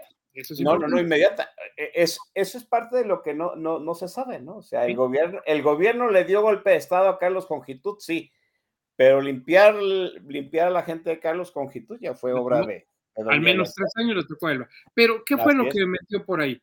Dos detalles. Uno, le dio libertad al magisterio. Maestros, militen donde se les pegue la gana. Así es. Única condición, un diputado, un senador que sea del, de la CENTE no puede atacar al sindicato, no nos puede quitar prestaciones, no puede pedir cambios que nos lesionen, que nos lastimen, y este, pero militen donde quieran. Entonces tenías diputados del PAN, diputados del PRI, diputados del PRD que eran maestros, Así es. pero que como bancada eran casi 50. cabrón. Entonces, cuando había que Eh, hacer eh. frente común, en todos los partidos, en eso sí se alineaban. Lo demás, les dio plena libertad de votar como se les pegara la gana en los temas que no tuvieran que ver con magisterio. Eh, lo- Luego cayó en cuenta de qué necesidad era de tenía- tenerlos desperdigados en todos los partidos cuando yo puedo hacer el partido magisterial. No, no, eh, no, ese va aparte. Eh, La intención no era hacer un único partido, sino. eh, ahora te cuento cómo va para allá. Pero el tema es: los deja que militen libremente. Ese fue uno de los aportes de Cedillo al, al cambio educativo. Y el otro fue que creó el modelo este de carrera magisterial. ¿Y cuál es la pieza clave de la carrera magisterial? Chavos, si ustedes, maestros jóvenes, en las vacaciones, se me van a capacitar un mes, les cuenta como un año frente al grupo. Entonces, en lugar de estar cinco años para ganarse un aumento, estás dos años y medio y te calificas dos veranos. Obviamente a los maestros viejos no les gustó porque dicen, oye, güey, ya llevo 25 años, me tomó cinco lustros llegar al quinto nivel de ingresos y ahora un cabrón de 12 años, porque se va a ir de a, a capacitar en las vacaciones, me va a alcanzar en la mitad del tiempo. Hubo cierta oposición, Claro, Pero siempre. benefició mucho a los maestros jóvenes. Nada más para darnos una idea, el sindicato llegó a un millón y medio de maestros bajo, esa, bajo ese modelo. O sea, casi creció 500 mil maestros eh, con Cedillo. ¿no? Entre, entre el cierre de López Portillo, de la Madrid, eh, Salinas, bueno, medio millón de maestros más al corte con Cedillo. Y en parte era por este modelo que permitía una mayor flexibilidad eh, para los maestros y a la hora de irlos capacitando por la carrera magisterial, sí lograste mejorar su capacitación docente, ¿no? Y eso ayudó a mejorar un poco la educación, a que nos fuera un poquito mejor en las pruebas PISA, a que acabaras con ciertos temas, donde seguía habiendo eh, carencias y carencias que siguen hoy muy vigentes en los planteles. Y, y- escuelas sin baños, ¿no? Y, y cuando salió, y fue cuando salió la, la camada de los libros que acabaron con los libros de nosotros, ¿no? O sea, nuestros libros pasaron a ser a la historia, empezaron a salir unos libros muy nuevos. Ahí fue, ahí en esos libros de Cedillo fue cuando desapareció toda la, toda este, la iconografía historia de bronce. cardenista, nacionalista, sí, así es. Ahí desaparecieron, entre otras cosas, los niños héroes de Chapultepec. Ya no se contaban como. También. ¿eh? ¿no? Sí, ¿te acuerdas Sí, de esa polémica? Borraron a los niños héroes, ¿no? Sí. Este, todavía, todavía me acuerdo, sí. O sea, el punto es, cada cambio ha traído su polémica Eso sí. acerca de qué sí, qué no, y cómo, tra- cómo tratar, qué, qué toque le damos, qué tacto le damos a ciertos pasajes de, de- de la historia nacional, ¿no? Yo me acuerdo muchísimo, ¿no? El hecho de quitaron la letra manuscrita, ya no les van a dar ortografía, borraron a los niños héroes de los libros de texto y un montón de polémicas, ¿no? Sí. Para o sea, el punto es que estamos inmersos en otro cambio educativo. Sí, ahora. Y otra vez salta la, la polémica que hemos escuchado a lo largo de, nuestra vida y la escuchamos en, en, narraciones de nuestros padres también. Sí. Bueno, pero ahí te va un detalle interesante, este, Oscar. Llegamos al cambio con Peña Nieto Bebé, por ahí, y eh, eh, se elige a Peña Nieto, la maestra sale a decir, eh, bueno, Peña ya como presidente electo, no lo hizo en campaña, sale a decir que viene una gran reforma educativa que va a cambiar el esquema de los maestros, que se van a someter ahora sí a evaluación constante para que los malos maestros dejen de estar frente a grupo y que esa era su propuesta para el tema educativo. Y el Esther, eh, esto lo además lo hace estando de viaje en Europa, si no recuerdo mal, andaba por ahí por la UNESCO de París cuando presenta su propuesta de reforma educativa. De este lado del Atlántico sale el Baester a decir que no hay manera de que se apruebe una reforma educativa sin el sindicato, lo cual tiene toda la razón, pero donde la riega es que sale a decir, y ese copetudo que está en Europa queriéndonos imponer cosas, que sepa que lo va a tener que hacer sobre mi cadáver. También, sí. No le tomaron la palabra literal, nada más la agarraron bajando de su avión privado llegando a San Diego, la meten este, encarceladita y la dejan guardada buena parte del sexenio de Peña mientras Peña bebé. educativa. reforma educativa que no, no, incluía la evaluación de maestros, ¿no? La creación de un centro Toda de evaluación, ¿no? Y con el eh, eh, eh, era, Adelante, Oscar. Era, era una buena política. Sí. Mal implementada. Sí. Terriblemente implementada. ¿Por qué? Porque la pudo haber sacado con el sindicato. No, el sindicato no se oponía a eso. Es decir, no, no, no si hay algunos que molestan, ¿no? Eh, por ejemplo, eh, los que siempre viven con licencias, permisos y goces de sueldo, los comisionados del sindicato, ¿no? Los, los, famosos inspectores, ah, es, es, comisionado del sindicato, nunca está, nunca da clase, va, pero cada quincena estaba cobrando el cheque. Otra, otra bellísima anécdota de estas. Se hace alguna ocasión el Congreso Nacional de los Maestros en eh, Sinaloa, si no recuerdo mal, y están espantados porque de repente llega un convoy de casi 90 camionetas Hummer. Para los amigos que la recuerdan, eran camionetones marca ejército, ¿no? Son las que usaba el la versión comercial, que se fabricaron en Estados Unidos, un camionetón bárbaro, y la intención de él era regalarle una a cada director de, de sección del sindicato. Por supuesto, había quejas de, oiga, maestra, pero es un vehículo de lujo y cómo que las pagó el sindicato y como para qué tanto. ¿Y cuál era su alegato? Muy sencillo. Un líder sindical tiene que ir a las escuelas más remotas, donde no hay caminos, donde hay terracerías. Son camionetas todoterreno que aguantan poder atender a las escuelas más lejanas del país. Aunque, la aunque los 70% de las escuelas ya no son rurales, pero bueno. Es correcto, pero el alegato, ¿no? El alegato le funcionaba, ¿no? Otra que nos contaban por ahí, que hubo una sesión de la dirigencia del sindicato a bordo de un yate. Se lo llevaron una semana oh, este, de Los Ángeles a, ¿no? por toda la costa y de regreso, y ahí se hizo en un par de días en los salones pues, la plenaria del sindicato, ¿no? Que se ve muy mal, eso no hay manera de negar los excesos que cometió. Dice, dice, eh, dicen este, pues, los cuentos legendarios de Doña Elvester, era que nadie le competía ser, le competía ser el jefe del sindicato porque ya nada más siendo jefe de sección, pues te daba la gran vida a la maestra, ¿no? Trataba muy bien a, sus, a sus jefes de sección. Y si le fallabas, bueno, te podía eliminar en cosa de minutos. No, no, no, si le fallabas, eh, te, aplastaba como una cucaracha en el primer momento que se, le, que se le pegaba la gana. Pero por eso la reforma educativa de Peña Nieto pretendió quitarle al sindicato ese cobijo para los malos maestros que estabas eh, defendiendo de algún modo y pasas a la evaluación docente.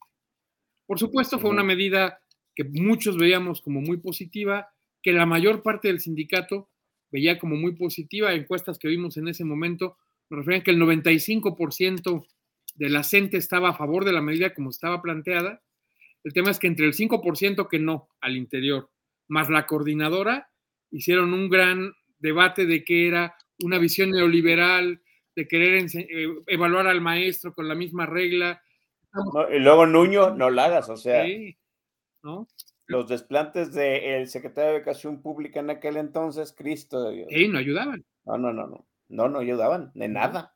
E, ese 5% se empezó a crecer. Sí. Al rato, al rato más de la mitad del magisterio estaba en contra de lo que se había planteado que inicialmente habían aceptado. Pero además mira lo que es la política, eh, digamos, eh, ruda, la política esa que leyó no el principito de San Exupéry, sino el príncipe Maquiavelo. ¿no?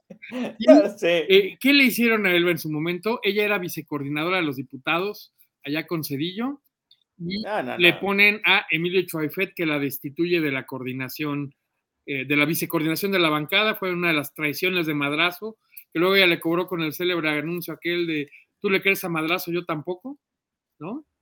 Fue espectacular, para tirar la campaña de presidencial de Madrazo, ¿no?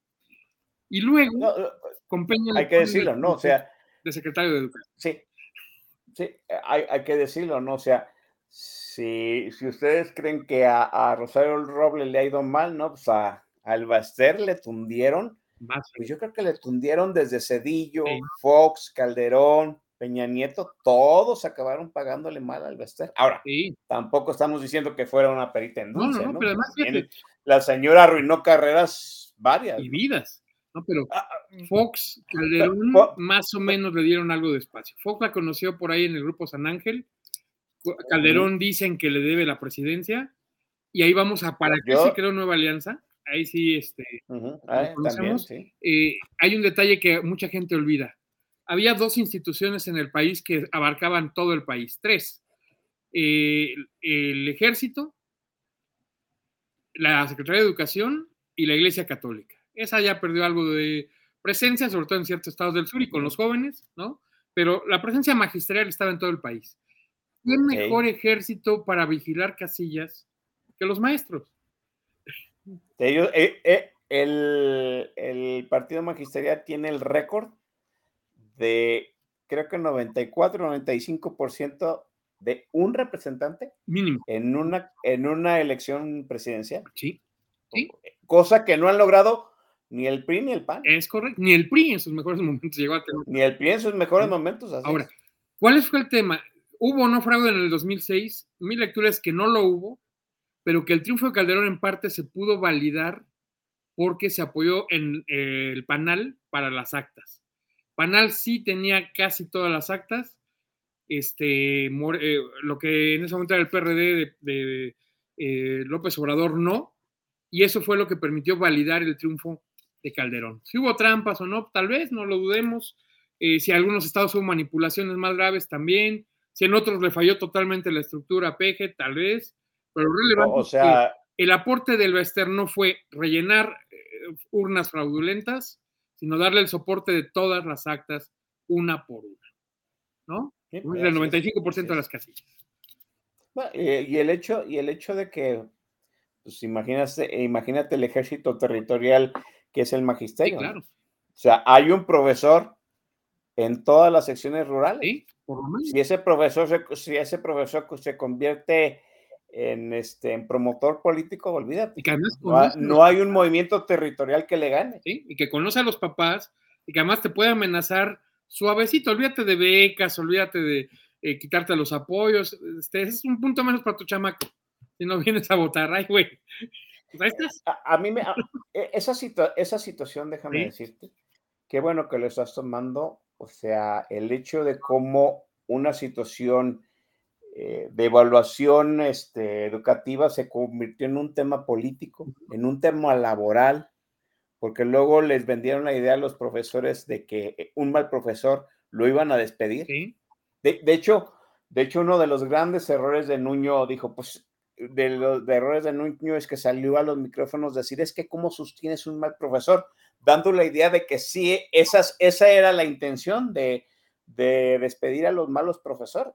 Entonces eso se convirtió en un tema laboral, en un tema político. pero además, Y, to, y, todo, y toda la situación de la evaluación este, doce, eh, magisterial y la carrera magisterial se contaminó, que a mí me parece está sucediendo ahora con el tema de los libros. Y se comunicó mal, porque la idea no era un maestro reprobado está fuera, es un maestro reprobado por tres veces queda fuera de dar clases. No lo despides, lo pasabas a hacer otra cosa, no está. Hacer, así es, así Pero bueno, es, hacer administrativo, hacer auxiliar sí. educativo, algo así. Pero mira, yo creo que uno de los mayores errores del gobierno de, de Fox, del de Calderón y en menor medida de Peña Nieto, es que comunicaban muy mal sus aciertos y se dejaban este, ganar el, la comunicación social en sus errores, ¿no? ¿Qué, y eso sigue. Qué curioso. Sí. Qué, qué, qué, curioso. ¿no? Ahorita estamos diciendo que perdieron la, la narrativa de la reforma, de, de, las, de los cambios este, en, en materia educativa. Uh -huh. Y los que ganaban la narrativa son los que ahora gobiernan. Es correcto. ¿no? Y, y, tampoco están, están ganando la narrativa de los cambios educativos que están proponiendo. ¿Por qué, mi estimado Oscar? Precisamente. Buena pregunta. Porque es muy fácil ser oposición, es muy difícil estar mm. al frente. Y digo, ahí hay una chulada que nuestros amigos eh, que te siguen bastante en Twitter recordarán eh, tu afición por eh, aquella serie House of Cards, que la primera y segunda temporada son una maravilla porque es el asalto al poder desde un pobrecito este funcionario menor, un de un despechado, un ¿no? despechado de baja monta, que logra traicionar al líder y volverse líder de la Cámara y desde ahí asaltar el poder y llegar a la presidencia. Pero las últimas temporadas son horribles porque ya es el presidente usando las mismas herramientas que usó como opositor, pero ahora para defenderse y ahora no se ve como un heroico asalto a la victoria, ahora se ve como un rudo, maldito desgraciado que hace de todo para defender el poder. Y eso que vimos en la serie, pues es algo que se está viendo de manera parecida hoy. Entonces, una de las ideas cuando se hace el debate por la reforma educativa es que la coordinadora, la disidencia del sindicato, muy fuerte en Michoacán, Veracruz, este, eh, Oaxaca, se oponen a esto y piden que se abrogue la reforma y tienen un aliado en la oposición que le dice, háganme presidente y yo les voy a quitar la reforma. Y efectivamente, quitó la reforma, aprovechó para eliminar temas como la evaluación docente, como el servicio eh, profesional docente de carrera, que pudiera seguir ganando escalones en el escalafón mediante la capacitación. Este, se hicieron otro tipo de enfoques, en general no tan malos. Digo, nuevamente el tema no es la ley, sino el cómo la aplicas, pero entre otras cosas desaparece en el Instituto Nacional de Evaluación Educativa. ¿no? ya no vas a ver si un maestro sirve o no sirve por como de clases, sino lo evaluarás de otras maneras, o más bien garantizará su continuidad por otras vías. Entonces, ahí queda fuera, pero además se instruye la creación de la nueva escuela mexicana, un modelo que pretende educar en una visión más colectiva, menos individual, que pretende que los conocimientos ya no estén eh, compartimentados, ¿no? Así de por temas, sino que se vea este gran enfoque de proyectos, que, insisto, así como hoy hacemos el cambio de radio a tele, era un cambio muy necesario para la educación, no podías mantenerla desintegrada o por compartimentos, sobre todo a ciertos niveles, ¿no?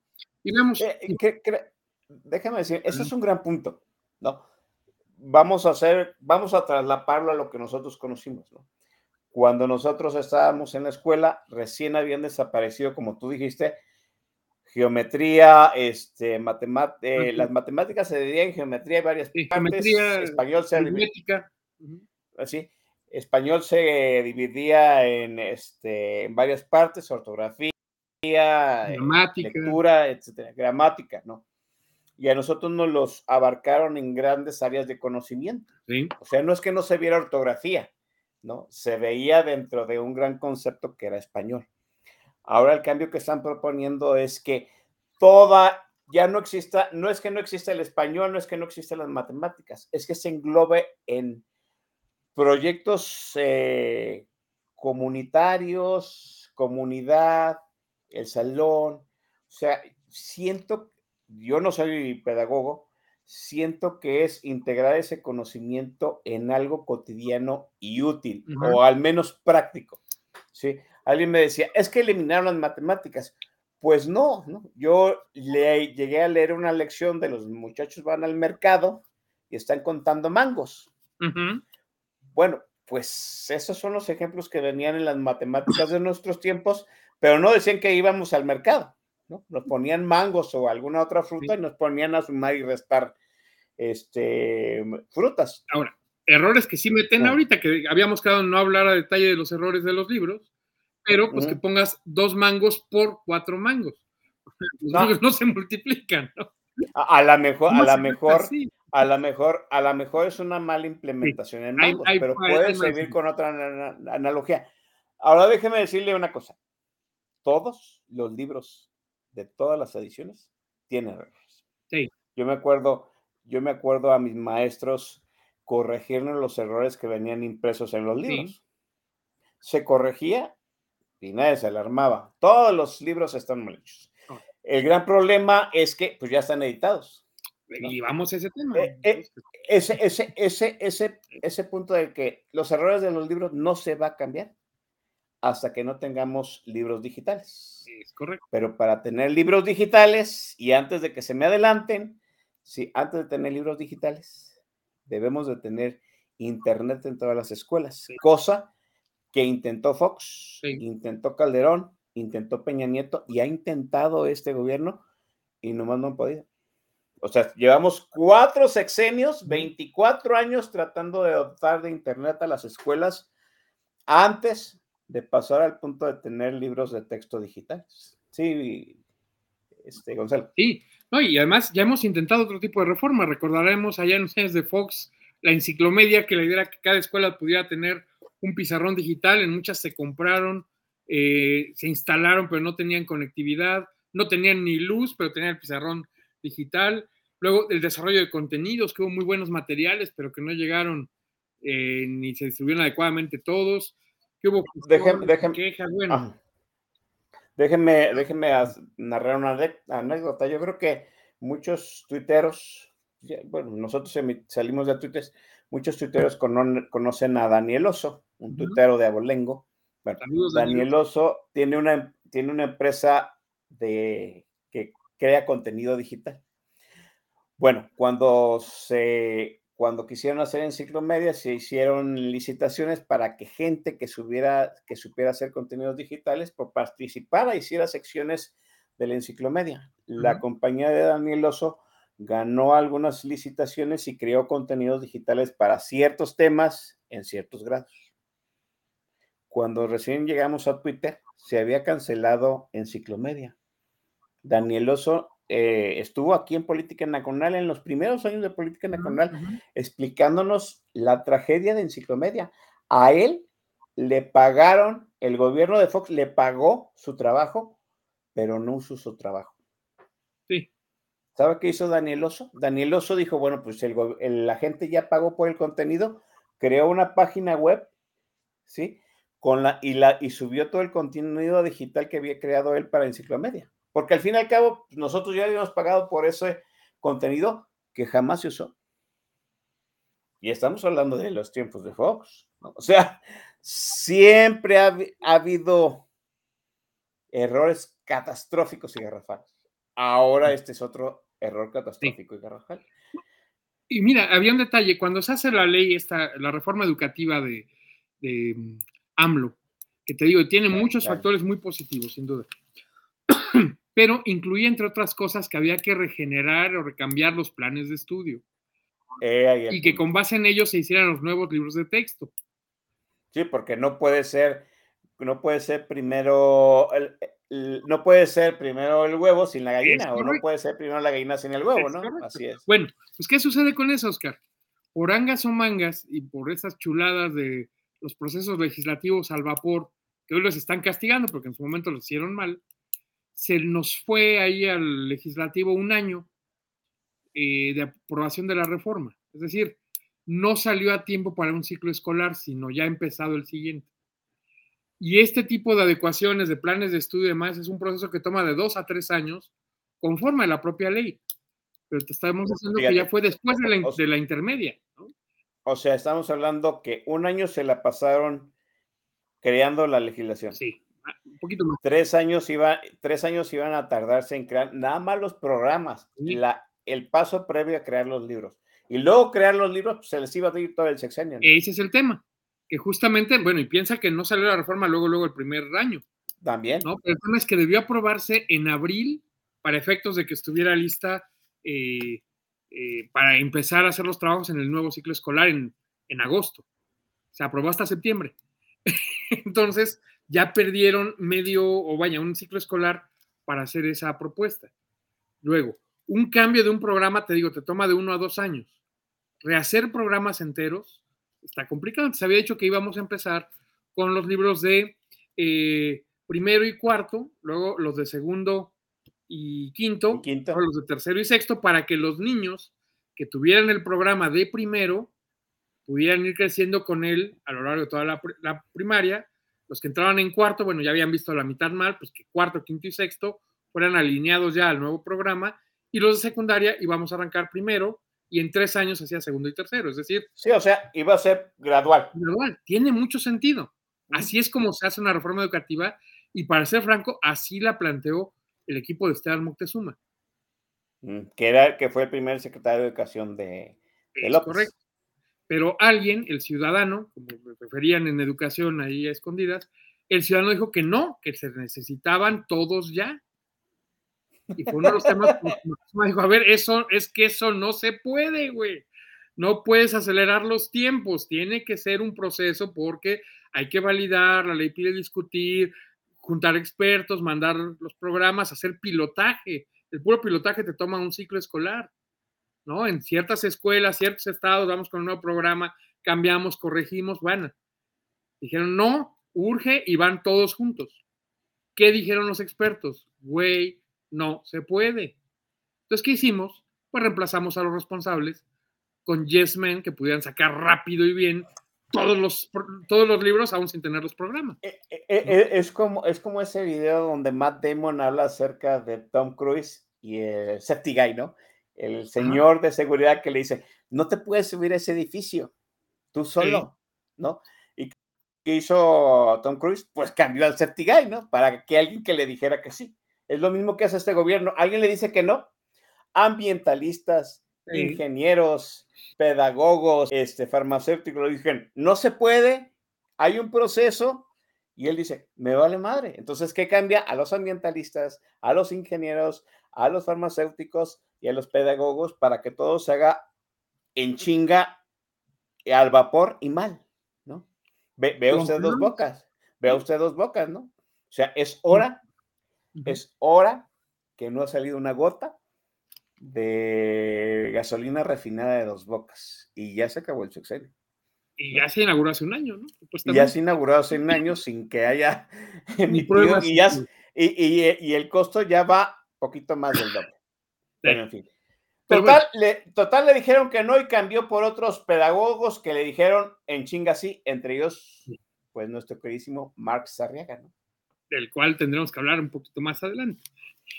Ojo, he ahí yo compartí, este, no, sé- no recuerdo si fue ayer antier, un artículo donde decía esa situación, ¿no? O sea, el problema de los libros de entrada no es que tengan errores o que tengan, este, ideología. Vamos, yo no les diría ideología, yo digo que, que tienen un matiz nacionalista que enfoque. checa mucho, que, que checa mucho con el populismo del presidente en ciertos temas. El problema es que los libros se crearon sin el proceso previo correcto que dictan las leyes mexicanas que están en vigor. y que además aprobaron ellos mismos. O sea, no es que les quieras imponer la ley del pasado, es la ley que redactaron los que están ahora saltándose la libremente. Y Ese que, y, que, este, y que Esteban Moctezuma de, de entrada planteó los tiempos conforme a las leyes que, que ellos habían aprobado previamente. Vamos a hacer otro, otro, otra pausa de refil a otra con, ot- con otro video que revolucionó al mundo. Ya vimos Video Kill de Radio Star, que fue el primer video que emitió MTV. Ahora vamos al segundo que lo comente este Gonzalo Suárez. Bien.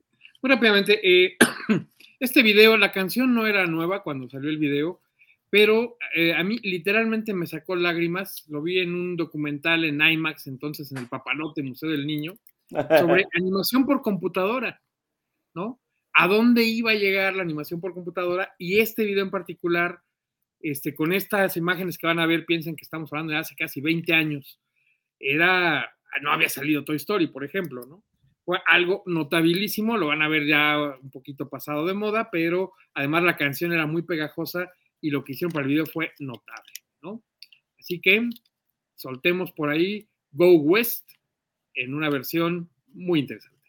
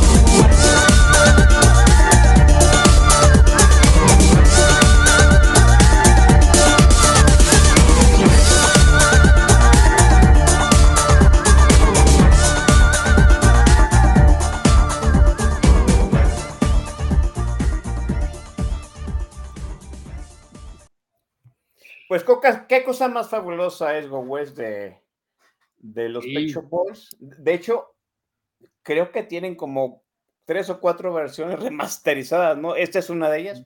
Este no es el Go West original, ¿no? El- No. el- no, este, es, este es un video que se creó especialmente para MTV porque ya estaba digitalizado. Oh my God. Sí. La canción original es del 93. Este video, si no Así. recuerdo mal, es hacia el 2000. Algo así, algo así, ¿no? Y justamente Ah. para el, el milenio, el cambio de milenio, la tecnología del milenio, creo que era el video aquel. Este, aquí están comentando que MTV luego se creó esta situación de hacer cada vez los videos más chingones, con más tecnología, con más ingenio, creatividad narrativa, etcétera, etcétera, que MTV creó unos premios para, este, eh, de algún modo incentivar y premiar esa situación de lo asombroso que eran los videos musicales, ¿no? Ustedes recuerda a Ajá con Take On, que fue fabuloso cuando salió estos es- cantando la música y se veían como trazos de dibujo. A mí se me hace un video fabuloso. Todavía, todavía lo ves hoy día y dices, qué fabuloso, ¿no? Sí. Yo sé que, que ahora una, una aplicación del teléfono hace lo mismo que en aquellos tiempos le costó bastantes semanas a, a la gente que hizo ese video. Yo sé que ahora en una aplicación lo hacen segundos, ¿no? Pero qué fabuloso. Este, lo, lo notable del video, comentamos, Oscar, es que eh, le- la iconografía que le meten toda socialista, ¿no? La Estatua de la Libertad con su estrella roja y el Lenin por ahí subiendo la escalera, nos recuerda que los símbolos es lo que queremos ver en ellos. Y creo que es uno de los graves errores, por ejemplo, de la Asociación Nacional de Padres de Familia, que dice, no, es que quieren enseñar errores, quieren poner el fuiste, dijites, benites para desacreditar a los chamacos y enseñarles mal el español, y a- más bien y congraciarse con alguien en Palacio, o eh, otros que dicen, no, es que les quieren enseñar errores intencionales, quieren ser comunistas porque plantean este enfoque de trabajo comunitario en el aula. Bueno, cada quien ve lo que quiere ver. Yo creo que no es que precisamente busquen ser comunistas, ni mucho menos. Sí, y ahorita vamos hacia eso, ¿no? ¿Qué pasa con los creadores y sus enfoques? Pero lo relevante, eh, Oscar, es que no son tan diabólicos como ven. Sí hay mal manejo, por ejemplo. Estos textos de, eh, de choque de clases sociales, ¿no? Eh, ay, es que ven a los niños como eh, le dijeron que hubo indio, y ah, ya ven, están fomentando. Son, son textos de una antología de textos de niños indígenas del 2014 y están acreditados, ¿no? De qué niño escribió qué cuento, pero no en la página donde, donde aparece el cuento. Entonces, lo que dicen es, güey, es la narrativa de alguien que vivió el problema, que te cuenta una anécdota que no se hizo ahorita, que se hizo este, en el gobierno pasado y que recuperamos ese texto para ilustrar un momento. El, el, el pro- el- el- el pro- el problema es la, como, como, como dicen, el fragmento es parte de un cuento más grande. Sí. Quiere decir que tiene un contexto más amplio que nada más ese, ese extracto. El problema es que lo sacas del contexto, ¿no? Y dos, que no lo citas. No, eh, eh, ahí el punto. la otra, ¿no? Porque si dijeras, mira, este texto de una niña de 2014, de una niña indígena que vivió esto en 2014, pues ya es distinto a que simplemente te pongan el texto con eh, degradaciones o con menciones negativas, ¿no? Ese es el tipo de errores de manejo. Decía Max Arrea, claro, es que son 20 mil páginas, ¿cómo no vamos a tener errores? Y alguien le conteste con justa razón, sí, maestro, pero copiaron y pegaron muchas de ellas, o sea, no, no son textos originales. Déjeme, de- déjeme decir lo que alguien conocedor del proceso me dijo. ¿no? O- o- dicen ellos que es- hicieron pues estas, este, ¿cómo, ¿cómo le llaman ellos? Estas sesiones con gente conocedora, con profesores, para crear los libros de texto. Sí las hicieron, ¿sí? Pero de cuando comenzaron a cuando finalizaron, fueron eliminando a la gente que no estaba de acuerdo en cómo eh, estaban quedando el- los libros de texto. O sea, al final se quedaron gente que defendía el enfoque que ellos mismos habían preestablecido. Eso es uno. Dos, Eso de un lado. todo lo que se todo lo que se sugirió, mucho se desechó. ¿Sí? Mucho que, mucho que, ni, que, mucho que no se trató en estas juntas está dentro de los libros. O sea, hubo mucha gente que se sorprendió de cosas que les dijeron, no, pues es que esto no, no tiene relevancia, está en los libros de texto. Gente que participó gratis, nada más por la mención, no aparece la mención. Hubo gente que, que le prometieron que iba a tener valor curricular, ¿sí?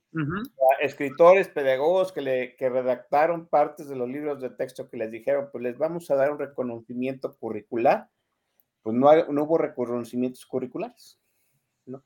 O sea, hubo un, el proceso legal que sí existió fue lleno de vicios y dos, ya no había tiempo para terminar esos, esas mesas de trabajo y sacar los libros a tiempo. Entonces, ¿qué hicieron? Mandaron a hacer los libros sin terminar el proceso de revisión. Es correcto.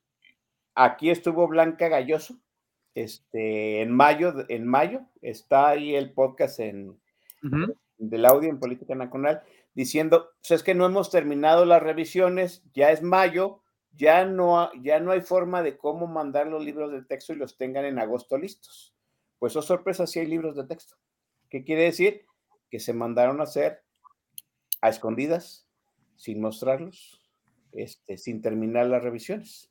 Por eso hay mucha gente, mucha gente, eh, eh, mucha gente que no conoce el proceso se sorprende de los errores que hay, de los platamientos, de los matices, del enfoque.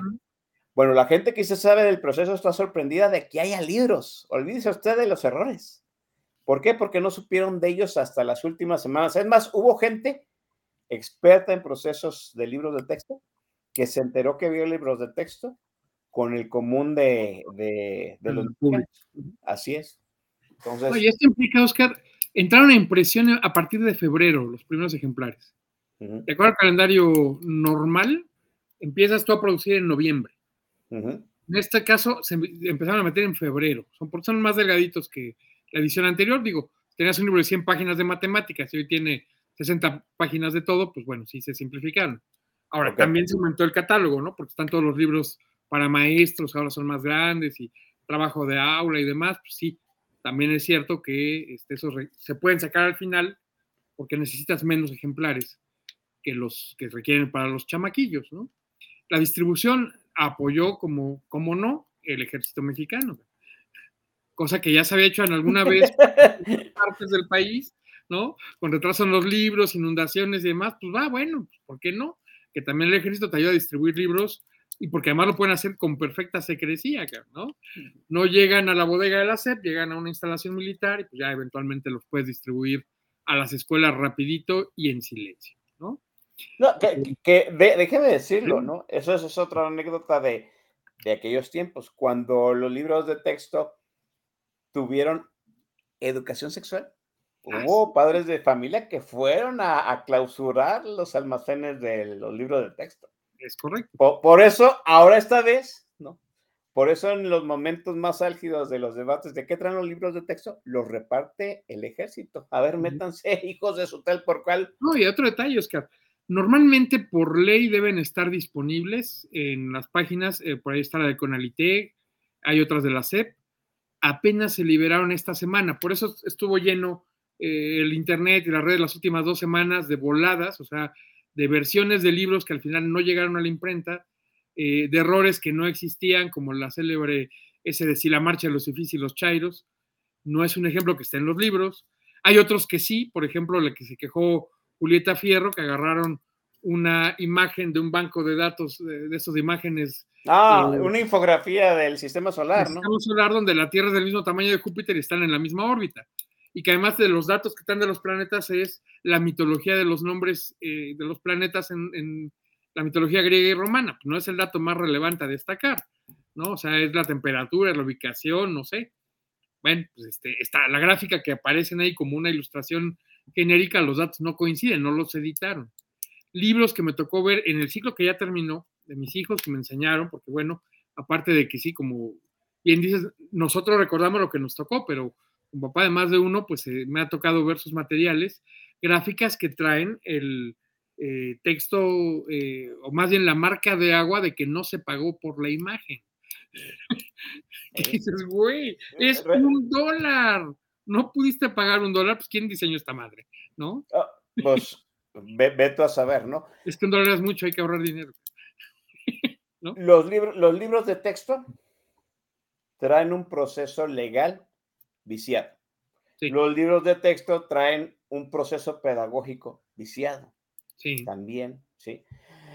Y eso ha creado no un efecto dominó enorme y portentoso. O sea, ya, ¿en qué, en qué, en qué momento? Debo decirlo así, jamás que yo recuerde, no sé tú, Gonzalo, sí. la gente que está ahí en el chat de YouTube, recordaran que un gobernador saliera a decir, no voy a distribuir los libros de texto hasta que la corte no nos diga si son correctos o no son correctos. Yo nunca vi, ese, esta sí es una situación inédita en, en, en, el contexto de la educación nacional, ¿no? Gonzalo, ¿tú tienes algún antecedente? Sí, mira, hubo antecedentes, pero lo que es que no son de gobernadores. Eh, hay algo curioso, por ejemplo, la Coordinadora Nacional de Trabajadores de la Educación ha impulsado mucho la idea de que no puedes tener un libro de alcance nacional, mm. tiene que ser relevante para eh, usos, costumbres y experiencias propias. Entonces, por ejemplo, en Chiapas llevan 10 años publicando y editando la coordinadora los libros de texto que utilizan ellos. No Fíjate, el ¿eh? Sí, Nada más los que, maestros de la coordinadora. Dime. Qué, qué, buen punto acabas de establecer, ¿no? Eh, eh, porque no, no, sé si está ahí Oscar Constantino, mi queridísimo tocayo. Él, él, decía, ese, él decía ese punto, ¿no? Que, puede, que, no, no, no, que se pueden usar otros libros. Es cierto, pero hasta la coordinadora, muchachos, déjenme decirlo, la coordinadora hizo primero los programas educativos, sí. los revisó y luego hizo los libros. Hasta la coordinadora hizo el proceso correcto lleva para sacar sus propios y lleva y lleva 10 años usando sus propios libros, ¿Sí? ¿no? Sí, Pero hizo mediante el proceso correcto. Y luego y, y, luego los equiparó, ¿cómo se llama esta cosa? Homologó. Los homologó, exacto. La Secretaría de Educación Pública reconoció los libros que usa la coordinadora, sí. Sí. Y la propia coordinadora desechó esto, dice que es terrible, escucharon una entrevista hace poco con uno de sus representantes que dice, es que la reforma educativa de Peña AMLO, así sí, sí. solo nos quitó la evaluación, pero dejó todo lo que está mal del modelo inadecuado y nos quieren imponer la nueva escuela mexicana. Es ahí de que la perra es brava hasta los de casa muerde, dice el Exacto, sí. ¿no? Ah, ah, bueno, la, la, coordinadora, hay que decirlo, todo lo politiza, ¿no? Sí, y claro. ya, desde que, ya desde que volvieron a, a, a detener eh, carreteras, a tomar el centro de Oaxaca, quiere decir que ya rompieron con este gobierno, ¿no? Y ya no, le va, no le van a aceptar. Dime. ¿Te acuerdas que fueron los que detuvieron al presidente en su primer... Ah, sí, cierto, sí. ¿no? Sí, es cierto, es verdad. Fueron ellos los que pararon la comitiva presidencial por primera bueno, vez. Bueno. bueno, hasta, hasta ayer, a ver, déjenme re recordar. Guanajuato, que fue el primero, ¿Sí? Chihuahua, es el más Coahuila, intenso.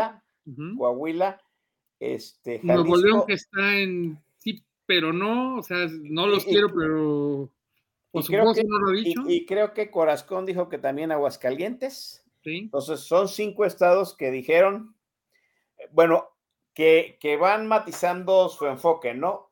Sí. La de Chihuahua definitivamente dijo que estaban mal hechos y no los iba a entregar. Sí. El de Jalisco fue un poquito más diplomático, dijo, pues ante la polémica, hasta que la Corte no resuelva, no lo reparto. Uh -huh. ¿sí? Yo nunca había visto que ocurriera esta situación. La gran pregunta es, para que llegara a estos niveles, ¿tú crees que, que, fue una bomba social premeditada? No. Para serte franco, la volaron sin instrumentos, pensaban que iba a fluir, que la gente los iba a recibir bien. Este, recordemos, ya lo habían mencionado algunos amigos aquí en el, en el tag del canal, este Max, Marx Arriaga, el responsable de hacer estos materiales y que ya dijo que los errores son de él, no se culpa a nadie de su muerte más que él, y que son está 20, mi pecho para que vengan por mí.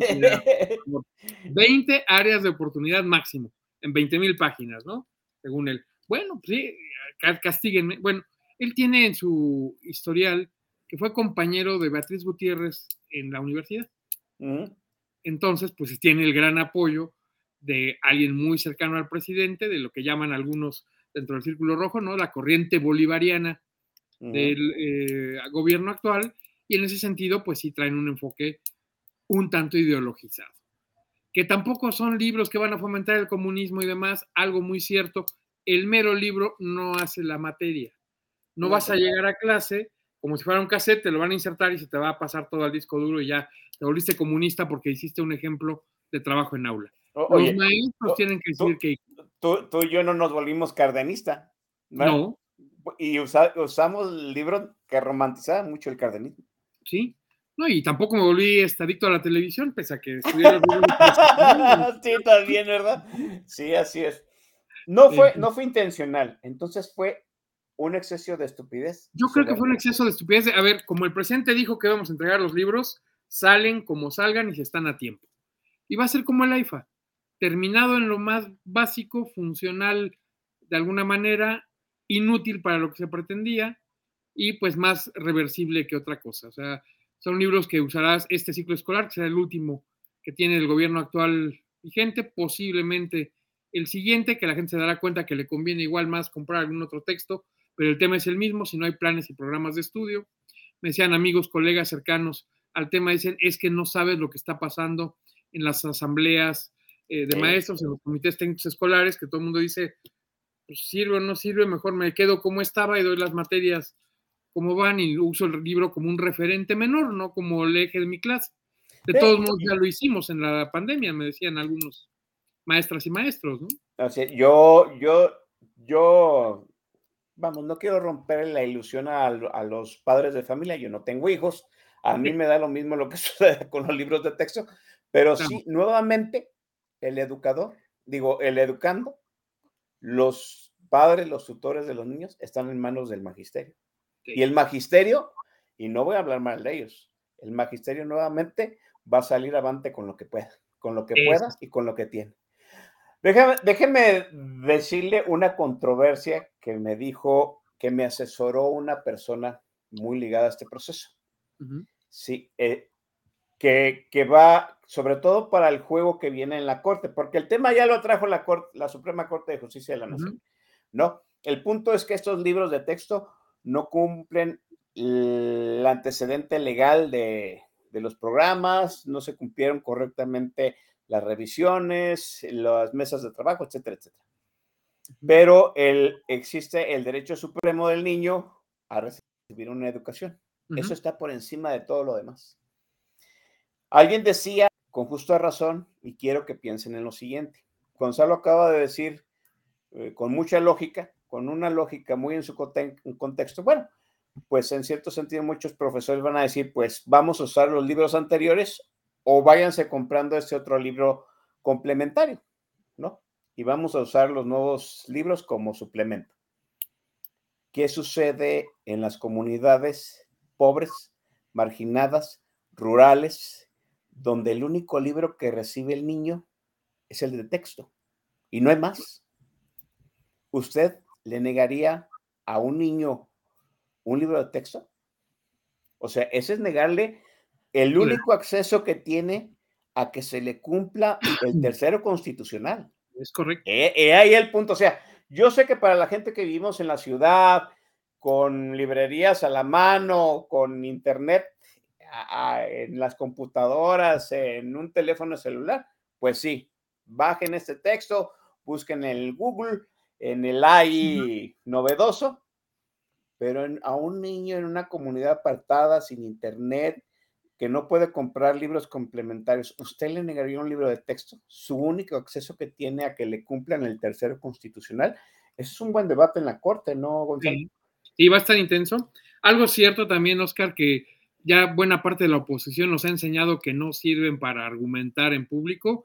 En este caso, los maestros, digo, los líderes de la Unión Nacional de Padres de Familia que te dicen, usted presente esta hojita en la escuela y no reciba los libros pues la hojita no es la sentencia de la Corte diciendo que el libro no sirve, es la primera página de su documento donde demandan que se les ampare. Es decir, ni siquiera vale el papel en que está escrita para efectos de lo que pretenden, ¿no? Pero bueno, este, eh, también se entiende que ha sido una organización muy marcada por temas ideológicos, prácticamente siempre derrotada, ¿no?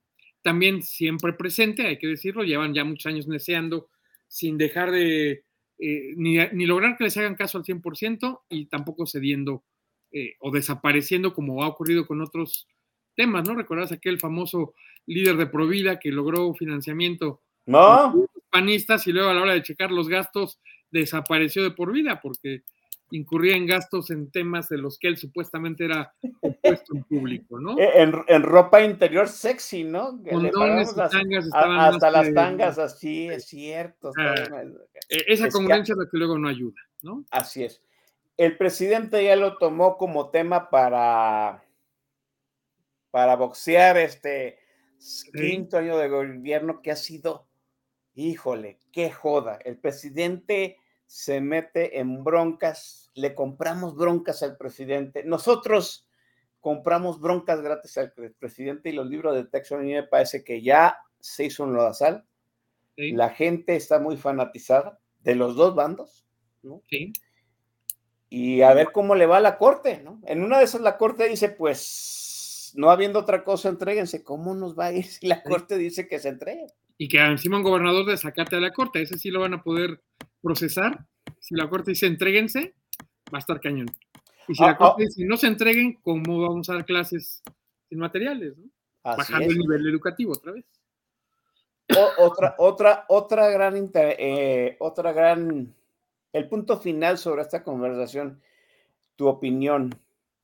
Aquí, aquí en el debate que están dándose en los libros, en toda esta historia que hemos comunicado de que siempre ha habido estos debates, en toda esta historia siempre hay un gran ausente en la discusión que me parece que eh, me parece que son ahorita los que tienen en, en las manos la solución práctica. ¿No se te hace curioso que el sindicato y la coordinadora estén muy calladitos? Que digan, pues vamos a hacer lo que podamos, pero nada más. Sí. Sí, no, no olvides un detalle importante, ¿eh? el actual titular de la SEP era líder de la coordinadora. Entonces tampoco puede golpear muy fuerte porque le pega a los de casa. No puede decir que está bien porque sabe que no está bien. Y eh, le queda claro que pues es un tema de tiempo, de que si el ciudadano, así con eh, mayúscula, dijo que se haga, se tiene que hacer. Al que no le guste que se vaya embajador a Washington o a ver a dónde, ¿no? Como ya pasó en este sexenio, como está el que primero dijo, oigan, así no, pues bueno, gracias, a volar paloma, ¿no? Y apuestan a que es cosa de tiempo. Pues en realidad dicen, bueno, pues un año, un ciclo escolar podremos librarlo, nadie quiere pelearse, lo que te decía, consejos técnicos escolares, en capacitaciones y demás, un cambio del programa ese tamaño debió requerir dos, tres eh, meses de capacitación mínima, no está ocurriendo, en dos semanas no lo van a poder montar o va a ser otra simulación de vénganse, tomen cursos en línea, cursos de 12 horas que van a cubrir en dos, pues les vamos a dar las respuestas, digamos que el 95% de los maestros se capacitaron a tiempo y a volar palo, ¿no? Y bueno, ¿y sabes qué es lo triste, Oscar? Que seguimos debatiendo herramientas del siglo XIX, que están en la Constitución del 57, cuando, por ejemplo, ahí la diputada del PT, Marta Huerta, ya había propuesto que usáramos libros de texto electrónicos y que con su propuesta, no, la idea no es que sean tabletas completas que permitan navegar a color y hacer juegos, sino simplemente como si fuera un Kindle simplificado, que por costos vale lo mismo que darle los libros eh, que se van a recibir los niños este año, que les puede durar tres años y que traía la propuesta de que si algún niño lo pierde, el primero se lo repone el gobierno con un deducible del 10%, el segundo eh, con un deducible del 50% y el tercero lo pagan completamente los papás.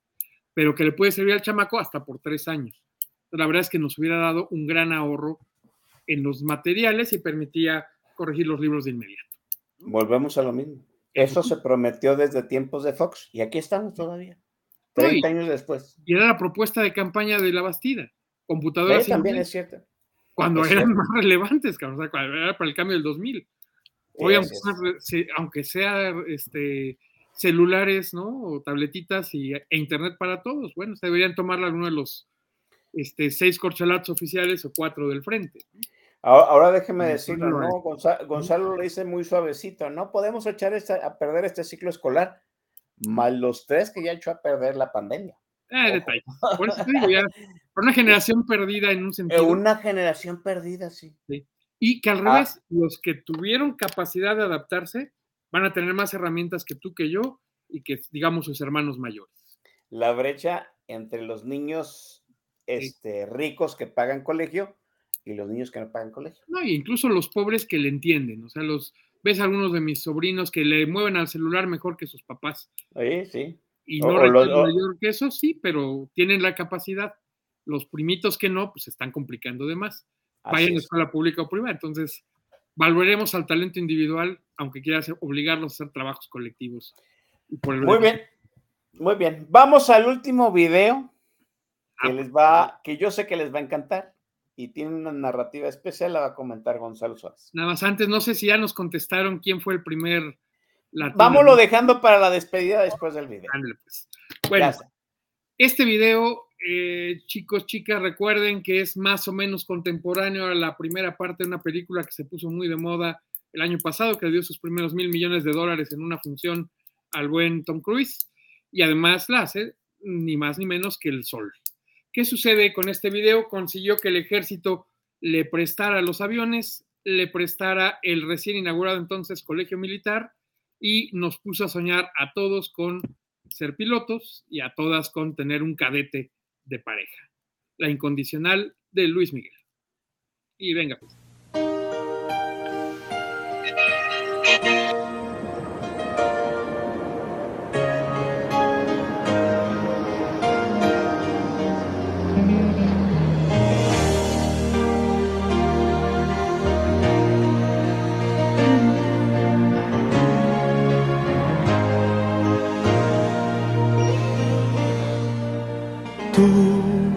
Misma siempre tú.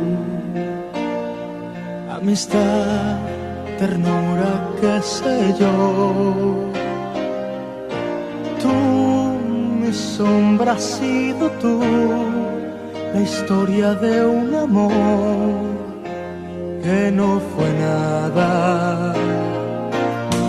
Tú, mi eternamente tú un tu cuerpo y un adiós. Tú, tú, un golpe de pasión, amor de madrugada.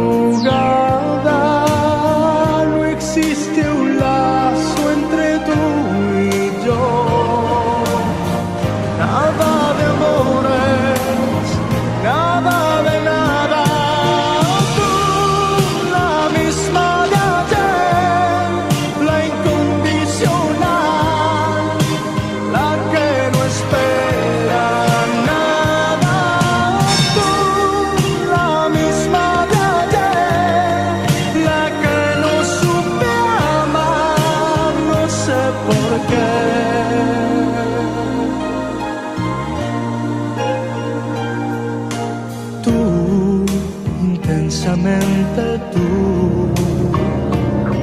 Soledad, cariño, yo qué sé. Tú, mis horas bajas, tú, un cuerpo de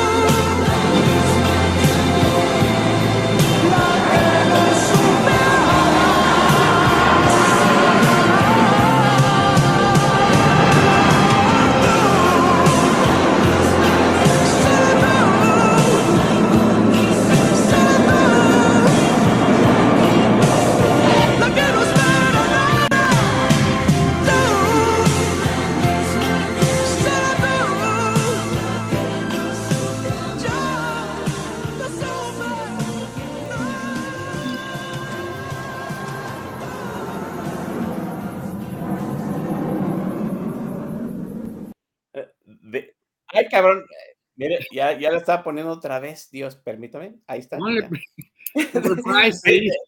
dice, Iván, dice Iván Rubio, la rola de rolas. Del señor, sí, ¿cómo no? El caballero. Pues yo no sé si yo no sé si del señor, pero es una de las rolototas generacionales de nosotros, eh, Gonzalo. Sí, así es. No, y lo que comentaba, ¿no? Dos detalles de la rapada que se tuvo que dar en la melena para hacer el video, que el ejército abriera sus instalaciones para filmar cuando solo hacía cameos y no todo lo demás. Y pues que se puso muy a tono de que le prestaran el, avión, sí lo volaron al avión para la toma. Bueno, tan es así que todavía, mira, seguimos cantándola y acá y corito y toda la madre y sale. Con la luz, ya te vi. salen, salen el antro y nos olvidamos de que las rodillas ya no nos dan para más y ahí estamos. ¿no? Sí, claro. Pues el sol, es, el sol es el sol, ¿no? Dichosos los invitados al banquete del sol. ¿No? Este, eh, ¿alguien más? ¿No? Y reiterarles a todos, mi estimado Oscar, que eh, eh, hoy escogimos los, el soundtrack por los videos, para que disfrutaran los videos, no solo la música, que también vemos que les gustó mucho y les agradecemos, particulares que luego se quejan, hoy están aplaudiendo. Gracias muchachos por estar, gracias por aceptar nuestro bonito selección de videos. déjeme decirlo así, yo, porque mucha gente pues nada más va a escuchar la rola en el podcast, pero qué, qué a todisísima madre nos la hemos pasado el día de hoy en video es otro show, aquí interactuando con Gonzalo, interactuando con el pack, este, prendiendo el flash del celular, levantando las manos, corriendo la canción, sí es un show, ¿no? Gracias. Este, jóvenes, es momento de despedirnos sin antes decir quién fue el primer mexicano que salió en MTV. A, ver, Gonzalo, tú tenías una idea, dime. No, yo te eh, digo, sé que el primero que hizo un MTV Unplugged es Caifanes. Sí. Pero ¿quién fue el primero primero? Sí, sí, sí. El primer video de un mexicano que salió en MTV. Tengo la idea que es el que acabamos de ver. Pero no, no, no fue Luis Miguel, fíjense. Déjeme contarle rápidamente. El primer grupo latino que salió en MTV fue Los Fabulosos Cadillacs, con sí, Malvich. ¿sí? Ellos fueron los primeros, que, los primeros latinos que salieron en MTV, ¿no? Y después fue Caifanes, precisamente aunque no recuerdo cuál fue el video que salió primero, este, Caifanes fue el primer grupo mexicano. De la negra Tomasa, ¿no? Eh, no estoy seguro si fue la negra. No, porque la negra no, Tomasa no, fue no fue un éxito de su primer disco. Sí, yo no soy muy, muy fan de Caifanes, déjenme decirlo, ¿no? Pero sé, sí sé que fue de su primer disco. ¿sí? cuando ya habían sacado el segundo, pero pues MTV estaba reviviendo los, los videos viejitos de los grupos mexicanos y fue Caifanes. Y luego ya siguieron todos los demás, ¿no? Por supuesto, ¿no? Pero Caifanes fue... que los prisioneros, no sé. Ah, los prisioneros, ¿no? Usted no lo recuerda, grupo chileno, tiene una rolotota. Pero ahí eh, del MTV latino, eso es importante el, el matiz. Sí. ¿No? Mm. ¿Quién salió el primer MTV global? Sí. La primera estrella global que cantó en español por ahí. Bueno, pues bueno. Los, prisioneros que tienen estrechez de corazón, jóvenes. Qué rolototota. Sigue funcionando. Es, esa canción es perenne, ¿no? Funciona aquí y después. Oiga, ahora sí nos pasamos de la raya, 10 de la noche y todavía estamos chupando tranquilos, Gonzalo. Te vamos a pasar. te, vamos a pasar tu vale de tiempo extra. Ha sido una gran charla. Yo disfruto mucho platicar contigo. Diario expandimos el tema en un montón de aristas y eso me encanta cuando estoy platicando contigo. Espero que la audiencia de Política Nacional sepa apreciar eso, pero es momento de despedirnos porque pues tú, tú cobras horas extras, yo no, yo aquí estoy dando trabajo gratis. Jóvenes, nos despedimos. Gonzalo, ha sido enorme tenerte nuevamente aquí en Política Nacional. Eres el segundo que e, eres en el segundo al turno, ya llegaste a primera base, como dices, ¿no? No, yo creo que igual a segunda, ¿eh? porque suena que fue un doblete con tiempo extra y aplauso del público al, al tag, eh, a, la, selección musical es doblete. ¿eh? Sí, el, la selección musical y el porqué de esos videos ha sido famoso. Te lo agradezco enormemente. Jóvenes, es momento de despedirnos, ¿sí? Aquí se, te, aquí se les terminó el show. Vamos a, a, lo que venimos. Habrá podcast para la gente por supuesto, la gente que sigue ahí en el, en el audio, yo les invito, les suplico, ¿no? Enormemente que se suscriban al, al canal de YouTube, inviten a la gente para que nos vean aquí, estar, echar chacota, chupar tranquilos y ver música de primera calidad. Como dice el Jules Guitar, vámonos, chamacos. Esto fue todo. Bye. Gracias.